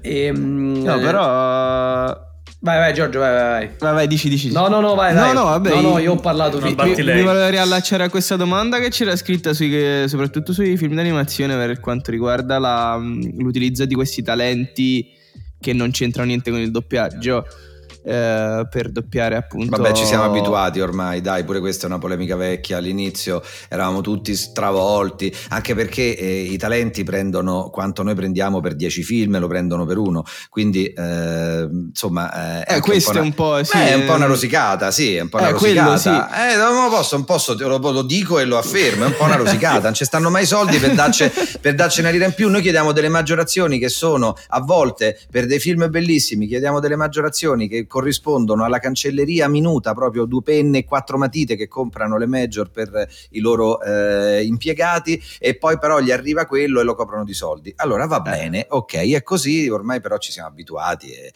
secondo me non è neanche più eh, necessario andare a commentare una cosa del genere. È così. Purtroppo eh, è vero che in America sono bravi a fare tutto, quindi uno eh, di solito quelli ballano, cantano, sì. recitano, eh, anche l'ultimo che fa il portiere e dice il pranzo è servito nel film, però poi se lo metti a ballare ti fa il tip tap. Noi eh, a volte ci inventiamo attori uscendo dai talent o dal Grande Fratello e senza fare riferimenti veramente, sono le prime due cose che mi sono venute in mente e, e quindi senza un percorso attoriale vero che io consiglio sempre fare, di fare a tutti quanti quelli che vogliono intraprendere questo mestiere. Lascia perdere io che ho cominciato da ragazzino, ma se tu cominci a 20 anni, sei cominciato da ragazzino, bravo sei bravo. Altrimenti sei cominciato a 20 anni, forse è il caso che a 20 anni ti vai a fare un'accademia d'arte drammatica, sì. Vai a studiare da qualche parte, impari il mestiere, una volta che l'hai imparato e sei padrone del mestiere, decidi di specializzarti, per esempio da noi, nel doppiaggio. Questo non succede per i talent eh, e vabbè, e che dobbiamo fare? No, Sappiamo perché poi... stanno lì sappiamo perfettamente. Anche perché, perché poi questi, in base a questa cosa che dici, gli unici che secondo me sono riusciti sono appunto quelli che sono fatti, stati fatti da attori che però prima non avevano mai fatto doppiaggio, tipo Santa Maria in Batman Vabbè, Oppure... ma Santa Maria è un attore completo e si vede eh, poi, sì, per... poi, è sempre lì il discorso. Quanto ci ha messo Santa Maria? Io non lo so quanto ci ha messo. Rispetto a Cigliano, che eh, sai esattamente che, che, che eh, eh, resa ha nel turno proprio a livello di tempo, di quanto, in quanto tempo riesce a fare un film praticamente, quanto ci ha messo Santa Maria? E ci hanno lavorato di più anche, e giustamente, mm. perché se sei più acerbo hai bisogno di, eh, di, di, lavorare. Ricordo sempre una cosa che ricordo eh, amichevolmente e carinamente, un tempo fa, tanti anni fa, c'era un film sul calcio, c'era un arbitro e il guardialine, l'arbitro lo faceva l'arbitro Collina, il guardialine lo facevo io e a un certo certo punto, mm, mentre incidevamo, mi è stato detto: sì, però così non lo puoi fare.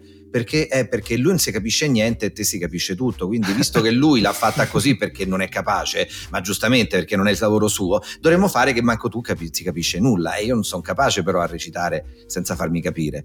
Mm non saprei come fare. Quindi eh, è stato un po' complicato, ma eh, d'altronde volevano lui, l'hanno avuto, l'hanno pagato, hanno fatto bene ad averlo. Io ripeto, eh, sono operazioni commerciali eh, tutte queste cose qui. Quindi se è inutile stupirsi per un'operazione commerciale, queste si fanno per soldi e come tali vengono trattate. Ehm, ma io volevo, collegandomi a questa questione dei, dei, talenti, facciamo così il salto proprio dall'altro, dall'altro, vorrei sentire da te, se dovessi citare proprio il, un doppiatore, uno, due, tre doppiatori, quanti ne vuoi, che secondo te davvero hanno segnato anche proprio la scuola del doppiaggio italiano, o, o, non so che dovremmo metterci nelle orecchie prima di addormentarci perché così magari il giorno dopo ci svegliamo con la loro voce come si fa con quei, faceva con quei corsi di inglese qualche anno fa che te bah, ma perché è necessario? Secondo me il doppiaggio anche il più brutto doppiaggio italiano è comunque un prodotto di qualità. Poi mh, può non piacerti la scelta della voce può essere un attore che ha delle note acerbe o quello che vuoi tu ma eh, il doppiaggio è tutto bello quindi secondo me ti metti là. Io non è è che mi addormentavo. Quando da bambino sognavo di fare il doppiaggio ed ero veramente piccolo, non è che mi addormentavo con in cuffia Massimo Rossi o Laura Boccanera, piuttosto che Cigoli, piuttosto che Panicali, piuttosto che eh, Gazzolo, chi volete. Io eh, ero attento a tutti i film e i telefilm, i cartoni che vedevo, ascoltavo come eh, eh ho, ho, avuto un'intuizione da bambino io che ci fosse una, una codifica per fare il doppiaggio, che bisognasse decodificarlo. E la codifica era il, eh, la maniera di, eh, di, di suonare eh, nell'orchestra generale, cioè com'era l'orchestra che suonava. E, e mi sono eh, cercato di uniformare a quel suono che sentivo, cioè a eh, rendere la mia recitazione, ci ho messo anni, è mica una cosa che è successa in tre minuti, ci ho certo. messo 15 anni, però cercare, poi ho iniziato a lavorare e, e quindi è stato molto più semplice perché invece di ascoltarli dalla televisione li ascoltavo in diretta gli attori bravi che recitavano. E, o anche i casi cani, perché c'erano anche degli attori che non erano bravissimi, ma non mm-hmm. importa perché comunque avevano più esperienza di me e potevo anche capire, ecco, vedi, questo forse è meglio non farlo. Devi certo. mh, mm, entrare nell'orchestra e capire come suona e quando tu, quando c'è il direttore che fa quel cenno, tu come fai ad armonizzarti con gli altri? È una questione di armonia generale il doppiaggio, veramente io lo eh, paragono spesso a una... Mh, mm, a una partitura di un'orchestra, perché poi possono essere tutti bravissimi maestri, ma se non sono coordinati non fanno il concerto, il concerto mm. suona male. Beh, io sono, io sono, grande appassionato di calcio e del calcio del... non so se tu sei un appassionato di calcio. No, per niente. Eh, no, io invece sono un grande appassionato di calcio e anche di, di, tattica calcistica e del fa- gioco di posizione, quello dell'Olanda, della famosa Olanda di Cruyff eh, che, che il concetto era questo, ovvero i singoli sono esaltati solo se il sistema funziona bene, in un sistema che funziona bene. E eh, purtroppo sì, questo, questo funziona, è necessario. Prima, eh, a parte che noi siamo vincolati a quello che c'è sul, sul, sullo schermo eh, mentre doppiamo, quindi siamo vincolatissimi, non è che possiamo dare improvvisamente Alessio Cigliano dà un'interpretazione personale, ma di che? Devi andare negli occhi suoi, se lui l'ha fatta in quella maniera e l'ha fatta perché è tinca, perché, perché è cane, eccetera, eccetera, devi cercare di comunque di stare negli occhi suoi, forse migliorandolo solo un pochino, a volte può succedere questo, ma non posso derogare, non posso improvvisamente tirare fuori uno Shakespeare da uno che sta facendo una cosa da, da, da, tutta biascicata e buttata giù. Quindi non è che posso inventarmi qualcosa, eh, sono vincolato. Nel vincolo ho la possibilità di dare qualcosa di mio, ovviamente, ed è questo il motivo per cui un direttore, tornando al discorso del direttore, sceglie me piuttosto che un altro attore, per esempio, perché dice, ecco vedi, questa cosa lui riesce a darmi i toni migliori rispetto a quell'altro attore. È una scelta di, eh, anche di grande professionalità perché eh, il direttore conosce i, come si chiamano, i, tutti gli attori che sono sul mercato, più o meno tutti, e quindi sa come discernere tra uno e l'altro. È un bel lavoro. Alessio hai citato appunto Cicoli e Panicali, no? E ti faccio una domanda un po' nostalgica, anche ricollegandomi al discorso di prima, che anche un po' prussianamente noi siamo legati a certe voci di Locchi, di Rinaldi, eccetera. Eh, non so se tu hai visto l'ultimo film di Tarantino, eh, c'è la scena in cui Sharon Tate mm. va a vedere il suo film solo che è Margot Robbie che guarda la vera Sharon Tate al cinema e nel doppiaggio è stato mm-hmm. recuperato il doppiaggio di Fiorella Betty e quindi tu effettivamente mm, senti ottimo senti uno, uno stacco uh, fra Domitilla D'Amico, bravissima che doppia uh, Margot Robbie, e senti per la voce di Fiorella Betti, e senti che proprio c'è un suono, un modo di recitare diverso, anche forse proprio perché era il suono analogico, senti con quel sibilo di sottofondo, cioè si avverte effettivamente una differenza. Secondo te cosa è dovuta? È anche il modo di recitare straniero è cambiato allo stesso modo al parere di quello italiano? E... O, oppure diciamo è una cosa tipicamente nostra che si sente? Perché no, no, io, poi, no, io non mi immaginerei, se tu ti immagineresti un film degli anni 60 doppiato da uh, Riccardo Rossi e ma fa cagare, l'ho fatto, eh. mi, è successo, mi, è successo, di ridoppiare cioè, e fa cagare anche perché io non sono capace, non ho quella capacità, ma tu prendi Panicali, bravissimo, sì. d'accordo? Prendi eh, Cigoli, eh, strepitoso, adesso con una macchina del tempo dagli anni 60 li, tras- li trasportiamo nel 2020. Cani sì. arrabbiati sarebbero, cioè non potrebbero recitare assolutamente, sarebbero insentibili, no? Ma adesso non voglio offendere ovviamente, cani nel senso che non si accollerebbero sul, sulle, sulle facce, perché le facce sono diverse perché la maniera di recitare è un'altra, quindi sono cambiati loro. Ricordiamoci, lo spartitraffico sono stati ehm, il laureato e un uomo da marciapiede, no? mm-hmm. i due spartitraffico del, de, un uomo da marciapiede con... Ehm, Ferruccio Amendola che eh, ha dato una cosa che due film prima nessuno avrebbe potuto immaginare che Ferruccio avesse fatto un protagonista di quel calibro. Eh, era un, eh, stava cambiando tutto, cambiava in America e, cambiava, e poi è cambiato anche qua e poi siamo arrivati mm-hmm. a quello che facciamo adesso. Io non saprei, eh, mi è capitato di doppiare dei telefilm di una serie che si chiama Hawaii 5O che era oh, stata sì, doppiata sì, negli anni 70 erano stati doppiati che ne so mo dico a caso eh, 100 episodi e invece la serie era 500 quindi si, ridoppiò, si è ridoppiata tutta la serie per dare una continuità e ed era impossibile doppiarla, quelle facce, quelle espressioni, quei tempi, quelle pause, quelle, eh, quei sopraccigli alzati o abbassati, quella voltatina, lo zoom in primo piano, erano tutte cose che non riesci a gestire oggi, che è un'altra cosa. Ricordiamoci un altro spartitraffico, soprattutto televisivo, c'è stato negli anni di X-Files e di eh, IR Medici in prima linea, che sono stati altri due spartitraffico fra le serie televisive che erano estremamente statiche, estremamente estremamente poco dinamiche,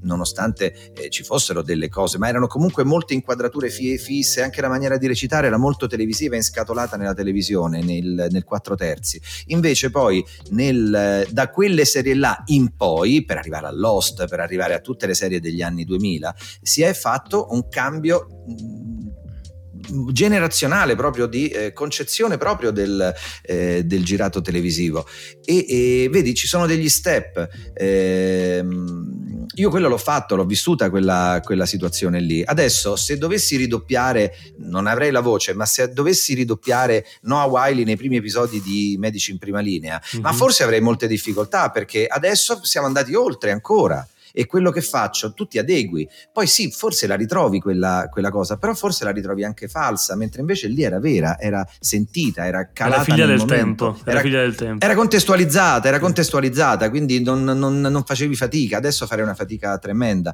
Quindi eh, ognuno è figlio del suo tempo. Negli anni 40 e 30 si doppiava, ricordiamoci eh, Stanley Ollio che doppiavano in con l'accento amer- americano perché americano, eh, sì. i primi film li, li, li giravano in eh, loro e Leardi li giravano in 12 eh, lingue, non so quante, in 5-6 lingue, tra cui l'italiano e quindi parlavano così perché non sapevano parlare italiano e questo è stato il motivo scatenante della parlata eh, americanizzata di Stanley Ollio e ricordiamo e quindi tutte cose che adesso sono imitazioni, cioè per fare Stanley Ollio dovresti imitare i sordi, ma esatto, certo. perché? Capito? Un, allora vorrei farlo in un'altra maniera.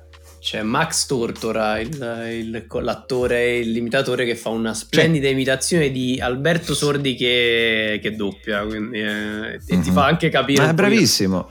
Comunque è molto, molto interessante questa, la, la, la, questa effettivamente visione vivissima del doppiaggio perché ehm, noi praticamente abbiamo parlato quasi solo invece dell'aspetto nostalgico e storico, invece è bellissimo vedere che dall'altro lato e da parte tua c'è una visione invece vivissima del doppiaggio che è il miglior modo per, per rendere per dare, per dare tutti i meriti e per, rendere il, se ti, parlo, se ti parlo del tuo lavoro immagino che tu mi dai una um, visione vivissima del tuo lavoro Oddio, sempre, dipende, dipende, dipende, quando, eh, ecco.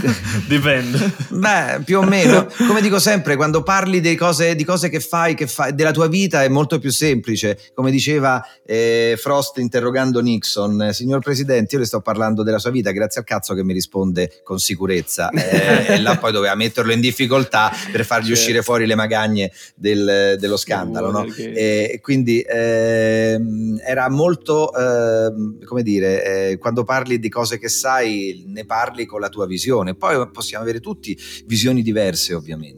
Io non mi fermo a parlare del doppiaggio, al dire quanto siamo bravi. Sì, siamo stati anche elogiati dal Presidente della Repubblica, ma d'altronde che doveva fare? Doveva dire che eravamo i peggiori del mondo? cioè, eh, credo che anche il Presidente della Repubblica thailandese dica che il doppiaggio thailandese è il migliore del mondo. Credo, no? È probabile probabile. Quindi non mi fermo io a, a, queste cose, so che lo facciamo bene, non voglio giudicare. Quando vado a, a, sentire un doppiaggio francese o tedesco, mi sembra brutto, ma magari per loro è brutto il nostro, quindi che ne so, boh, è tutto relativo, no?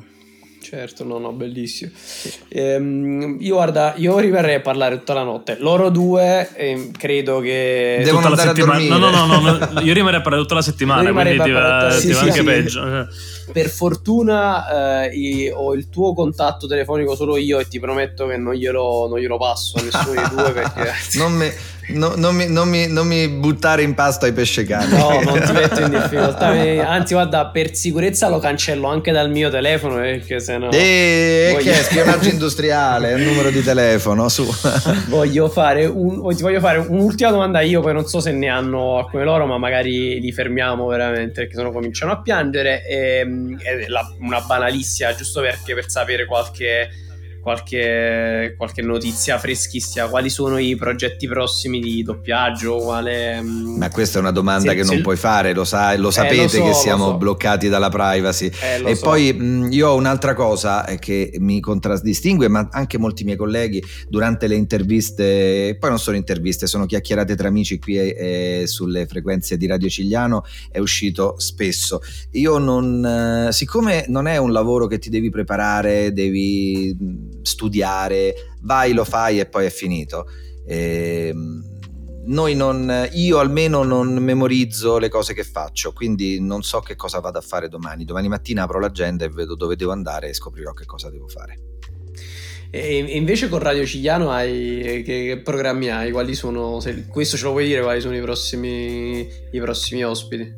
I Prossimi ospiti non mi ricordo, da, mm, eh, quelli di giovedì prossimo saranno eh, ospiti che arrivano da Milano mi hanno un po' criticato negli anni che eh, parlo, eh, grazie però sto a Roma, è anche solo invitare gente che sta a Roma, sì, no? sì eh, anche perché tanta gente l'ho invitata da Milano, eh, però poi devono prendere il treno e, e visto che la trasmissione termina alle 23.15, forse anche un bed and breakfast se vogliono spendere poco.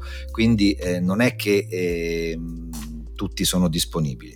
Però ci saranno degli, dei colleghi e delle colleghe, non so ancora esattamente chi e quanti, che scendono da Milano per parlare anche del doppiaggio milanese, che è un'altra mm-hmm. delle realtà del doppiaggio che si fa qui in Italia. Ti, e... ti posso dire che se inviti noi, noi veniamo, anche, sì, veniamo esatto. gratis, cioè nel senso ci prendiamo anche il bed and breakfast e non veniamo come ospiti, ma veniamo a preparare il caffè, cioè veniamo esatto. solo a vedere la puntata a portare live. le pizze. Ma io dico sempre, guarda, no, non c'è bisogno. Per portare le pizze è un pizzettaro molto buono che porta la pizza prima della, della diretta perché sì, sì. La, la, trasmissione si chiama Dopo cena con e, e si, si, deve cenare, altrimenti esatto. non, no, non, non è dopo cena, esatto. è un, è un, nome, è un nome assurdo. Quindi eh, ceniamo e quindi la pizza c'è. Io ripeto sempre che eh, qui si può assistere, non un grande numero di persone, ma si può assistere alle mie dirette, basta ehm, prenotarsi e venite qua. Non so quanto vi divertite a vederci fare la diretta, perché poi noi come voi che fate i podcast immagino in questo momento stiate con la cuffia, state sì, ascoltando tutto sì, con la cuffia sì, ovviamente. Eh, invece qua non si può ascoltare con la cuffia, però immagino chi è venuto qua si è divertito, quindi basta prenotarsi e venite, Alessio, allora io da fan, da fan, ho una richiesta allora, essendo sia fan del programma che della serie, riesci a riunire il cast di OC? Emiliano, Valent- so, Emiliano Valentina, Paola e tuo fratello. Guarda, non lo so, devo vedere, devo vedere se ci riesco. Credo di non riuscirci in questa stagione, eh, anche perché eh, Valentina è appena venuta insieme a Simone D'Andrea. Sì, con Simone l'ho visto. Emiliano è già venuto e non so se ha voglia. Poi, sai, mm, eh, dipende sempre. Devo fare l'invito e devo riuscire a, a mettere tutti d'accordo. Mm-hmm. E poi non tutti sono d'accordo. Però, insomma, è una bella cosa. Ne faccio poche di tematiche, anche perché poi diventa tematica. Ma se, se tu questa serie non l'hai vista, ti rompi un po' le palle a vedere il, eh, la trasmissione di una cosa che non sai. Quindi mi piace farla sulla persona, anche perché poi usciamo da quello che è lo spirito della trasmissione, che è quello di fare quattro chiacchiere con un amico amico, mhm. in, ca- in, alcuni casi non amico perché non è che sono amico di tutti io i, i, i miei colleghi, ovviamente come succede dovunque, eh, però di eh, fare con eh, una puntata nella quale si parla De, con eh, l'artista, sì. quello sicuramente. Infatti, i tuoi, assort- i tuoi, assortimenti sono sempre molto particolari. Infatti, l'ultimo che hai citato, Simone Andrea e Valentina Mari, che mi pare non abbiano mai lavorato assiduamente insieme, si sono trovati diciamo gomito a gomito in trasmissione da te. Però hanno anche deciso, sì. hanno detto sì. vabbè ma facciamola insieme. Un giorno sì. stavamo al turno insieme e Valentina ha detto andiamo io e te. E a me mi sta bene perché, mm-hmm. eh, perché no, insomma, perché fare una cosa studiata quando può nascere spontanea? Infatti, mm. infatti. Guarda Alessio, io non so se loro hanno altre domande, però secondo me è veramente meglio che li fermo perché ti ha... Sì, ti, sì. Ti Guarda, l'unica cosa, sempre per la radio e sempre perché Sempre perché con la radio eh, io eh, non faccio pubblicità alla radio, ma si fa pubblicità da sola attraverso il gradimento ed è l'unica maniera in cui mi piace portare avanti il discorso della radio, che andrà avanti finché ci sarà pubblico che ascolta, dopodiché mm-hmm. chiudo serenamente i battenti e torno a fare quello che facevo prima. Ricordo a tutti, que- a tutti coloro che ci ascoltano che Radio Cigliano è una eh, web radio che trasmette 24 ore al giorno, non vorrei fare concorrenza a voi col vostro podcast, no, ma no, assolutamente. Ma magari, ma c'è un'app, magari, che, potete, magari, c'è un'app che potete... eh, sì. C'è un'app che potete scaricare Radio Cigliano, ve la mettete in tasca, avete sempre la radio. Faccio due live all'interno della programmazione che è di rotazione senza pubblicità, non ci sono pubblicità all'interno della radio. E, mh, mm, rotazione e repliche, ovviamente, oltre a varie rubriche. E ci sono due appuntamenti in diretta. Il giovedì sera, dopo cena mm. con la puntata del doppiaggio, con ospiti del doppiaggio, eh, in diretta dalle 21 alle 23.15. E il sabato, insieme ad Alessandro Bianconi e Tiziana Guida da due miei amici storici, facciamo una trasmissione musicale nella quale invitiamo prevalentemente, ma non solo, artisti, eh, cantanti emergenti che vogliono farsi ascoltare, che si esibiscono live in radio e che eh, portano, cazzeggiano con noi per mm. due ore dalle 15 alle 17. Tutte le informazioni le trovate su www.radio.cigliano.org oppure sulla eh, pagina Facebook, ancora meglio, Radio Cigliano. Abbiamo anche un canale YouTube, un eh, siamo su Instagram e, e niente, mh, mm, è una radio nella quale eh, chi la ascolta è un appassionato e quindi ha diritto di parola. Compatibilmente col tempo e con gli occhi, perché mi sfuggono commenti a volte pure parecchi, però eh, cercherò sempre di accontentare le richieste del pubblico. La radio di quartiere su tutto il mondo. Radio del doppiaggio e dei doppiatori italiani. Sono i due claim, i due claim della radio. No, ma guarda, davvero, se, eh, ti, ho, ti, ho, ti, ho, messo nelle mani virtuali di due che, che, che potrebbero tenerti qua legato e potrebbero... di due non appassionati, ma, ma di più, quindi... Guarda, è stato davvero un piacere. Io Radio Cigliano la sto veramente spammando a destra e a manca. La, la tengo in ufficio ad alto volume quando posso, quando non passa il capo, perché, perché a, a, a, parte proprio il. Mm, a, parte te, è, è, è una di quelle di quelle belle cose che vengono fatte, di quelle, di quelle cose culturali che mancano, cioè sono quelle, quelle, anche variazioni proprio culturali che mancano, anche proprio per il canale stesso che viene utilizzato, per le modalità in cui viene utilizzato, cioè è virtuoso da tutti i punti di vista. E poi perché è che poi il tema è stato il tema della puntata, davvero noi siamo dei mm, sostenitori, fortissimi sostenitori del, del doppiaggio italiano e di, del mondo che c'è dietro, che è meraviglioso.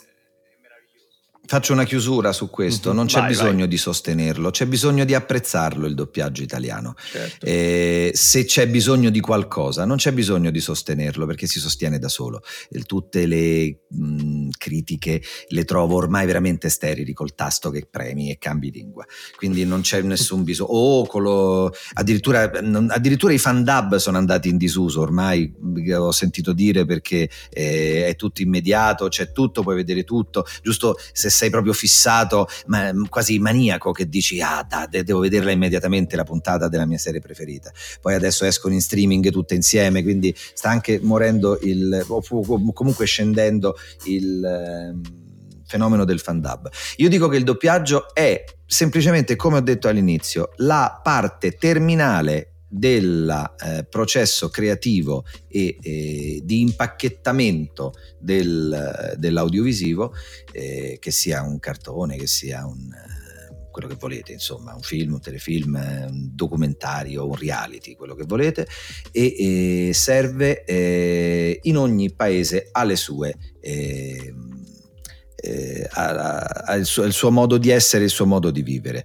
E ricordiamoci che dove non doppiano non è perché loro sono tutti bravi a capire l'inglese, ma anche il cinese, quindi anche il thailandese, il finnico, l'arabo, il greco, eccetera, eccetera, ma perché il bacino d'utenza non giustifica una spesa che comunque è una spesa importante per il doppiaggio. Certo. Guarda, io spero di risentirti presto e magari ci risentiamo per, un, per un'altra puntata, per qualcos'altro. Ci risentiamo perché ci manchi, perché ogni tanto... ma, Principalmente. Ma, ma, magari, manchi, magari, senza, magari, senza, magari Fausto, Leali, Fausto Leali. Fausto Leali, Fausto Leali, sì. E magari ti mando... Dunque, io vi aspetto qui io vi aspetto qui in radio, quindi eh, se volete venire eh, ci mettiamo d'accordo assolutamente. Aspetto anche tutti i vostri eh, ascoltatori del podcast, non solo, eh, come dico sempre io, mh, mm, eh, il, do- il buon doppiaggio è quello in cui quando ti alzi dici ma era in italiano il film o era in inglese? Perché sai che non me ne sono accorto. Questo è il buon doppiaggio. Beh, detto questo io poi anche, ti ho anche citato nella prima a... parte dello spetta, della, della registrazione dicendo che in americano recitare ti dice to play che vuol dire giocare, quindi diciamo sì, c'è sì, anche la parte... In, in, italiano, in americano, sì, francese, in spagnolo, forse anche in tedesco addirittura, pensa, Spiel, magari si dice anche in tedesco, non lo so quello.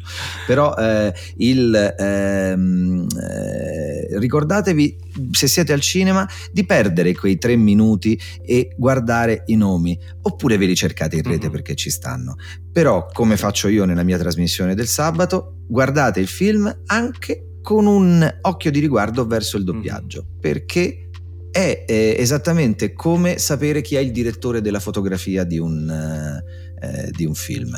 Mm, a, molti non interessa, ai veri cineasti, cioè quelli che sono eh, quelli più accaniti contro il doppiaggio, guardano quello, allora andate, aspettate anche i titoli di coda infine, alla fine della pellicola, perché è parte integrante del film in Italia.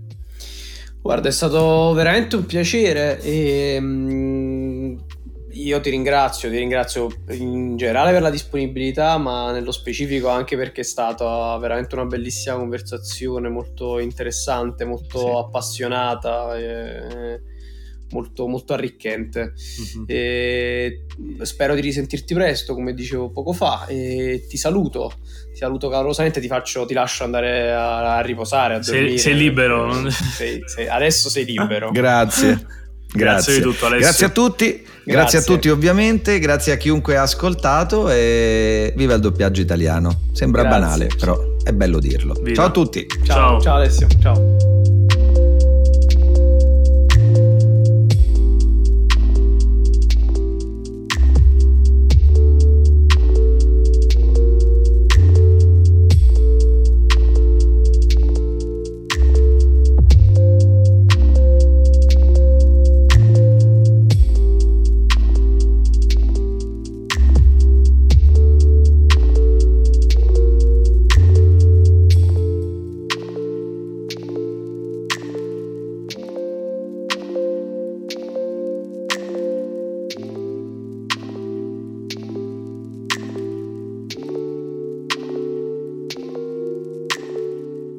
Siamo tornati, eccoci, abbiamo fatto una conversazione splendida con Alessio Cigliano. Appassionata. Appassionata, splendida, mm, doppiatore, direttore del doppiaggio, artista, veramente bellissima, ci ha dato una, una prospettiva del doppiaggio molto molto interessante Bella, bella. Oh, ci siamo asciugati anche le lacrime perché l'emozione è stata veramente forte. Giorgio, tu non ti vediamo, ma posso immaginare. Sì. E ragazzi, ehm, visto che mi sa che la pagnotta a casa ce la siamo portata. Ce la siamo portata.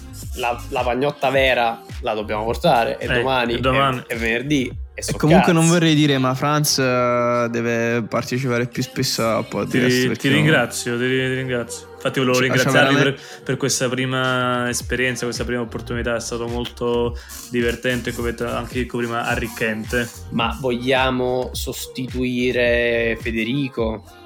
secondo te? No, però guarda, essendo lui appassionato di doppiaggio si potrebbe fare qualcosa relativo a questo mondo, non so magari è ancora troppo specifico come argomento. Radio però. Vellotti facciamo. radio... Se mi fate pure cantare poi magari... Eh, vabbè, ma veramente tu potresti fare una radio varietà pesantissimo, cioè di quelle che fa, parli... Im- imitazioni, punto... barzellette, canzoni... Ti eh. fermi, poi fai dai qualche, dai qualche consiglio social esatto. di, di, di, visual design esatto. e poi a un certo punto Vabbè, un a cantare show, Gloria. Esatto. E poi c'è Vellox. E poi c'è Vellox. E poi c'è Vellox. Non è male. Non è e PCV. Dobbiamo pensare se è meglio. E poi c'è Vellox o e poi c'è Francavilla che è Federico. Ma Francavilla Fontana? No, Federico, ah, no, Vincenzo Federico Francavilla il nostro... Il, il, problema è che Federico è molto bello. E ma questo, è, ma questo è un audio? Ho, eh, lo so, lo so, però comunque va, poi va, vanno a cercare i nomi Capito. e cercano il nome, vedono che è molto bello. Eh, e... cioè, vabbè, mm, con gli occhi azzurri mi difendo, quindi diciamo. No, questo che... è vero, questo è vero. E, um, Gio, va bene, io direi che ci possiamo salutare. Sì. È stato un piacere, ci rivedremo Anche presto. È molto tardi. È tardi. Sa- salutami casa. Si è fatta una certa. Salutami la famiglia. Salutaci Napoli. Salutaci Napoli. Milano voi. No, no. Milano, cerchiamo di capire dove ci sono stati questi primi due casi di coronavirus. A Milano eh, sono stati? Sì, sì. No, non no, lo so, no. non si sa ancora. Ah, e... A Milano tutti i cinesi che ci stanno. Eh, in Palo Sarpi, non ho idea. E, Questa abbippiamo. No, no, vabbè, ma cioè, la quota razzista obiettivamente allora va secondata la quota da, razzista. No, ma se da Roma in giù non sei, non puoi essere razzista essere. perché hai subito perché Salvini. volta e quindi Tanto però... c'è, c'è, l'associazione Vivi Sarpi che ha preso posizione e ha preso le distanze da qualsiasi commento razzista legato alla zona di Chinatown. Vabbè, quindi noi eh, rispettiamo tutte le campane, no? No, ma tra l'altro ha perfettamente ragione, sono d'accordissimo con loro e io fossi la comunità cinese... La consistente presenza nelle attività commerciali del nostro quartiere dei cittadini cinesi non è in alcun modo riconducibile a presunti rischi. no, e, beh, e, e fin lì sono d'accordissimo, secondo me è molto più pericoloso quando entri in contatto con un commerciante leghista perché secondo me è, contag- esatto, è molto esatto. più contagioso esatto. quello che quello devi però a suonare il citofono il cinese sta per fatti suoi scusi lei ha il coronavirus esatto. Gio, uh, tanti baci stellari, ci, aggior- ci Ciao, aggiorniamo Gio. presto. Questa ovviamente la missi tu, sappilo. Eh. Qua io non va non, bene, non misso niente. Questa, questa, è iper privilegiata come puntata, quindi la devi missare. No, sper- non sto facendo un cazzo dello spaccone ultimamente, sto solo lavorando, quindi... Vabbè, qualcuno deve pur, pur portare esatto, i soldi, soldi a casa uh, eh, sì. alla bottega. I pochi soldi a casa. Vabbè, ragazzi. Ciao, buonanotte. Ciao, buonanotte, Gio. Buonanotte. Besos.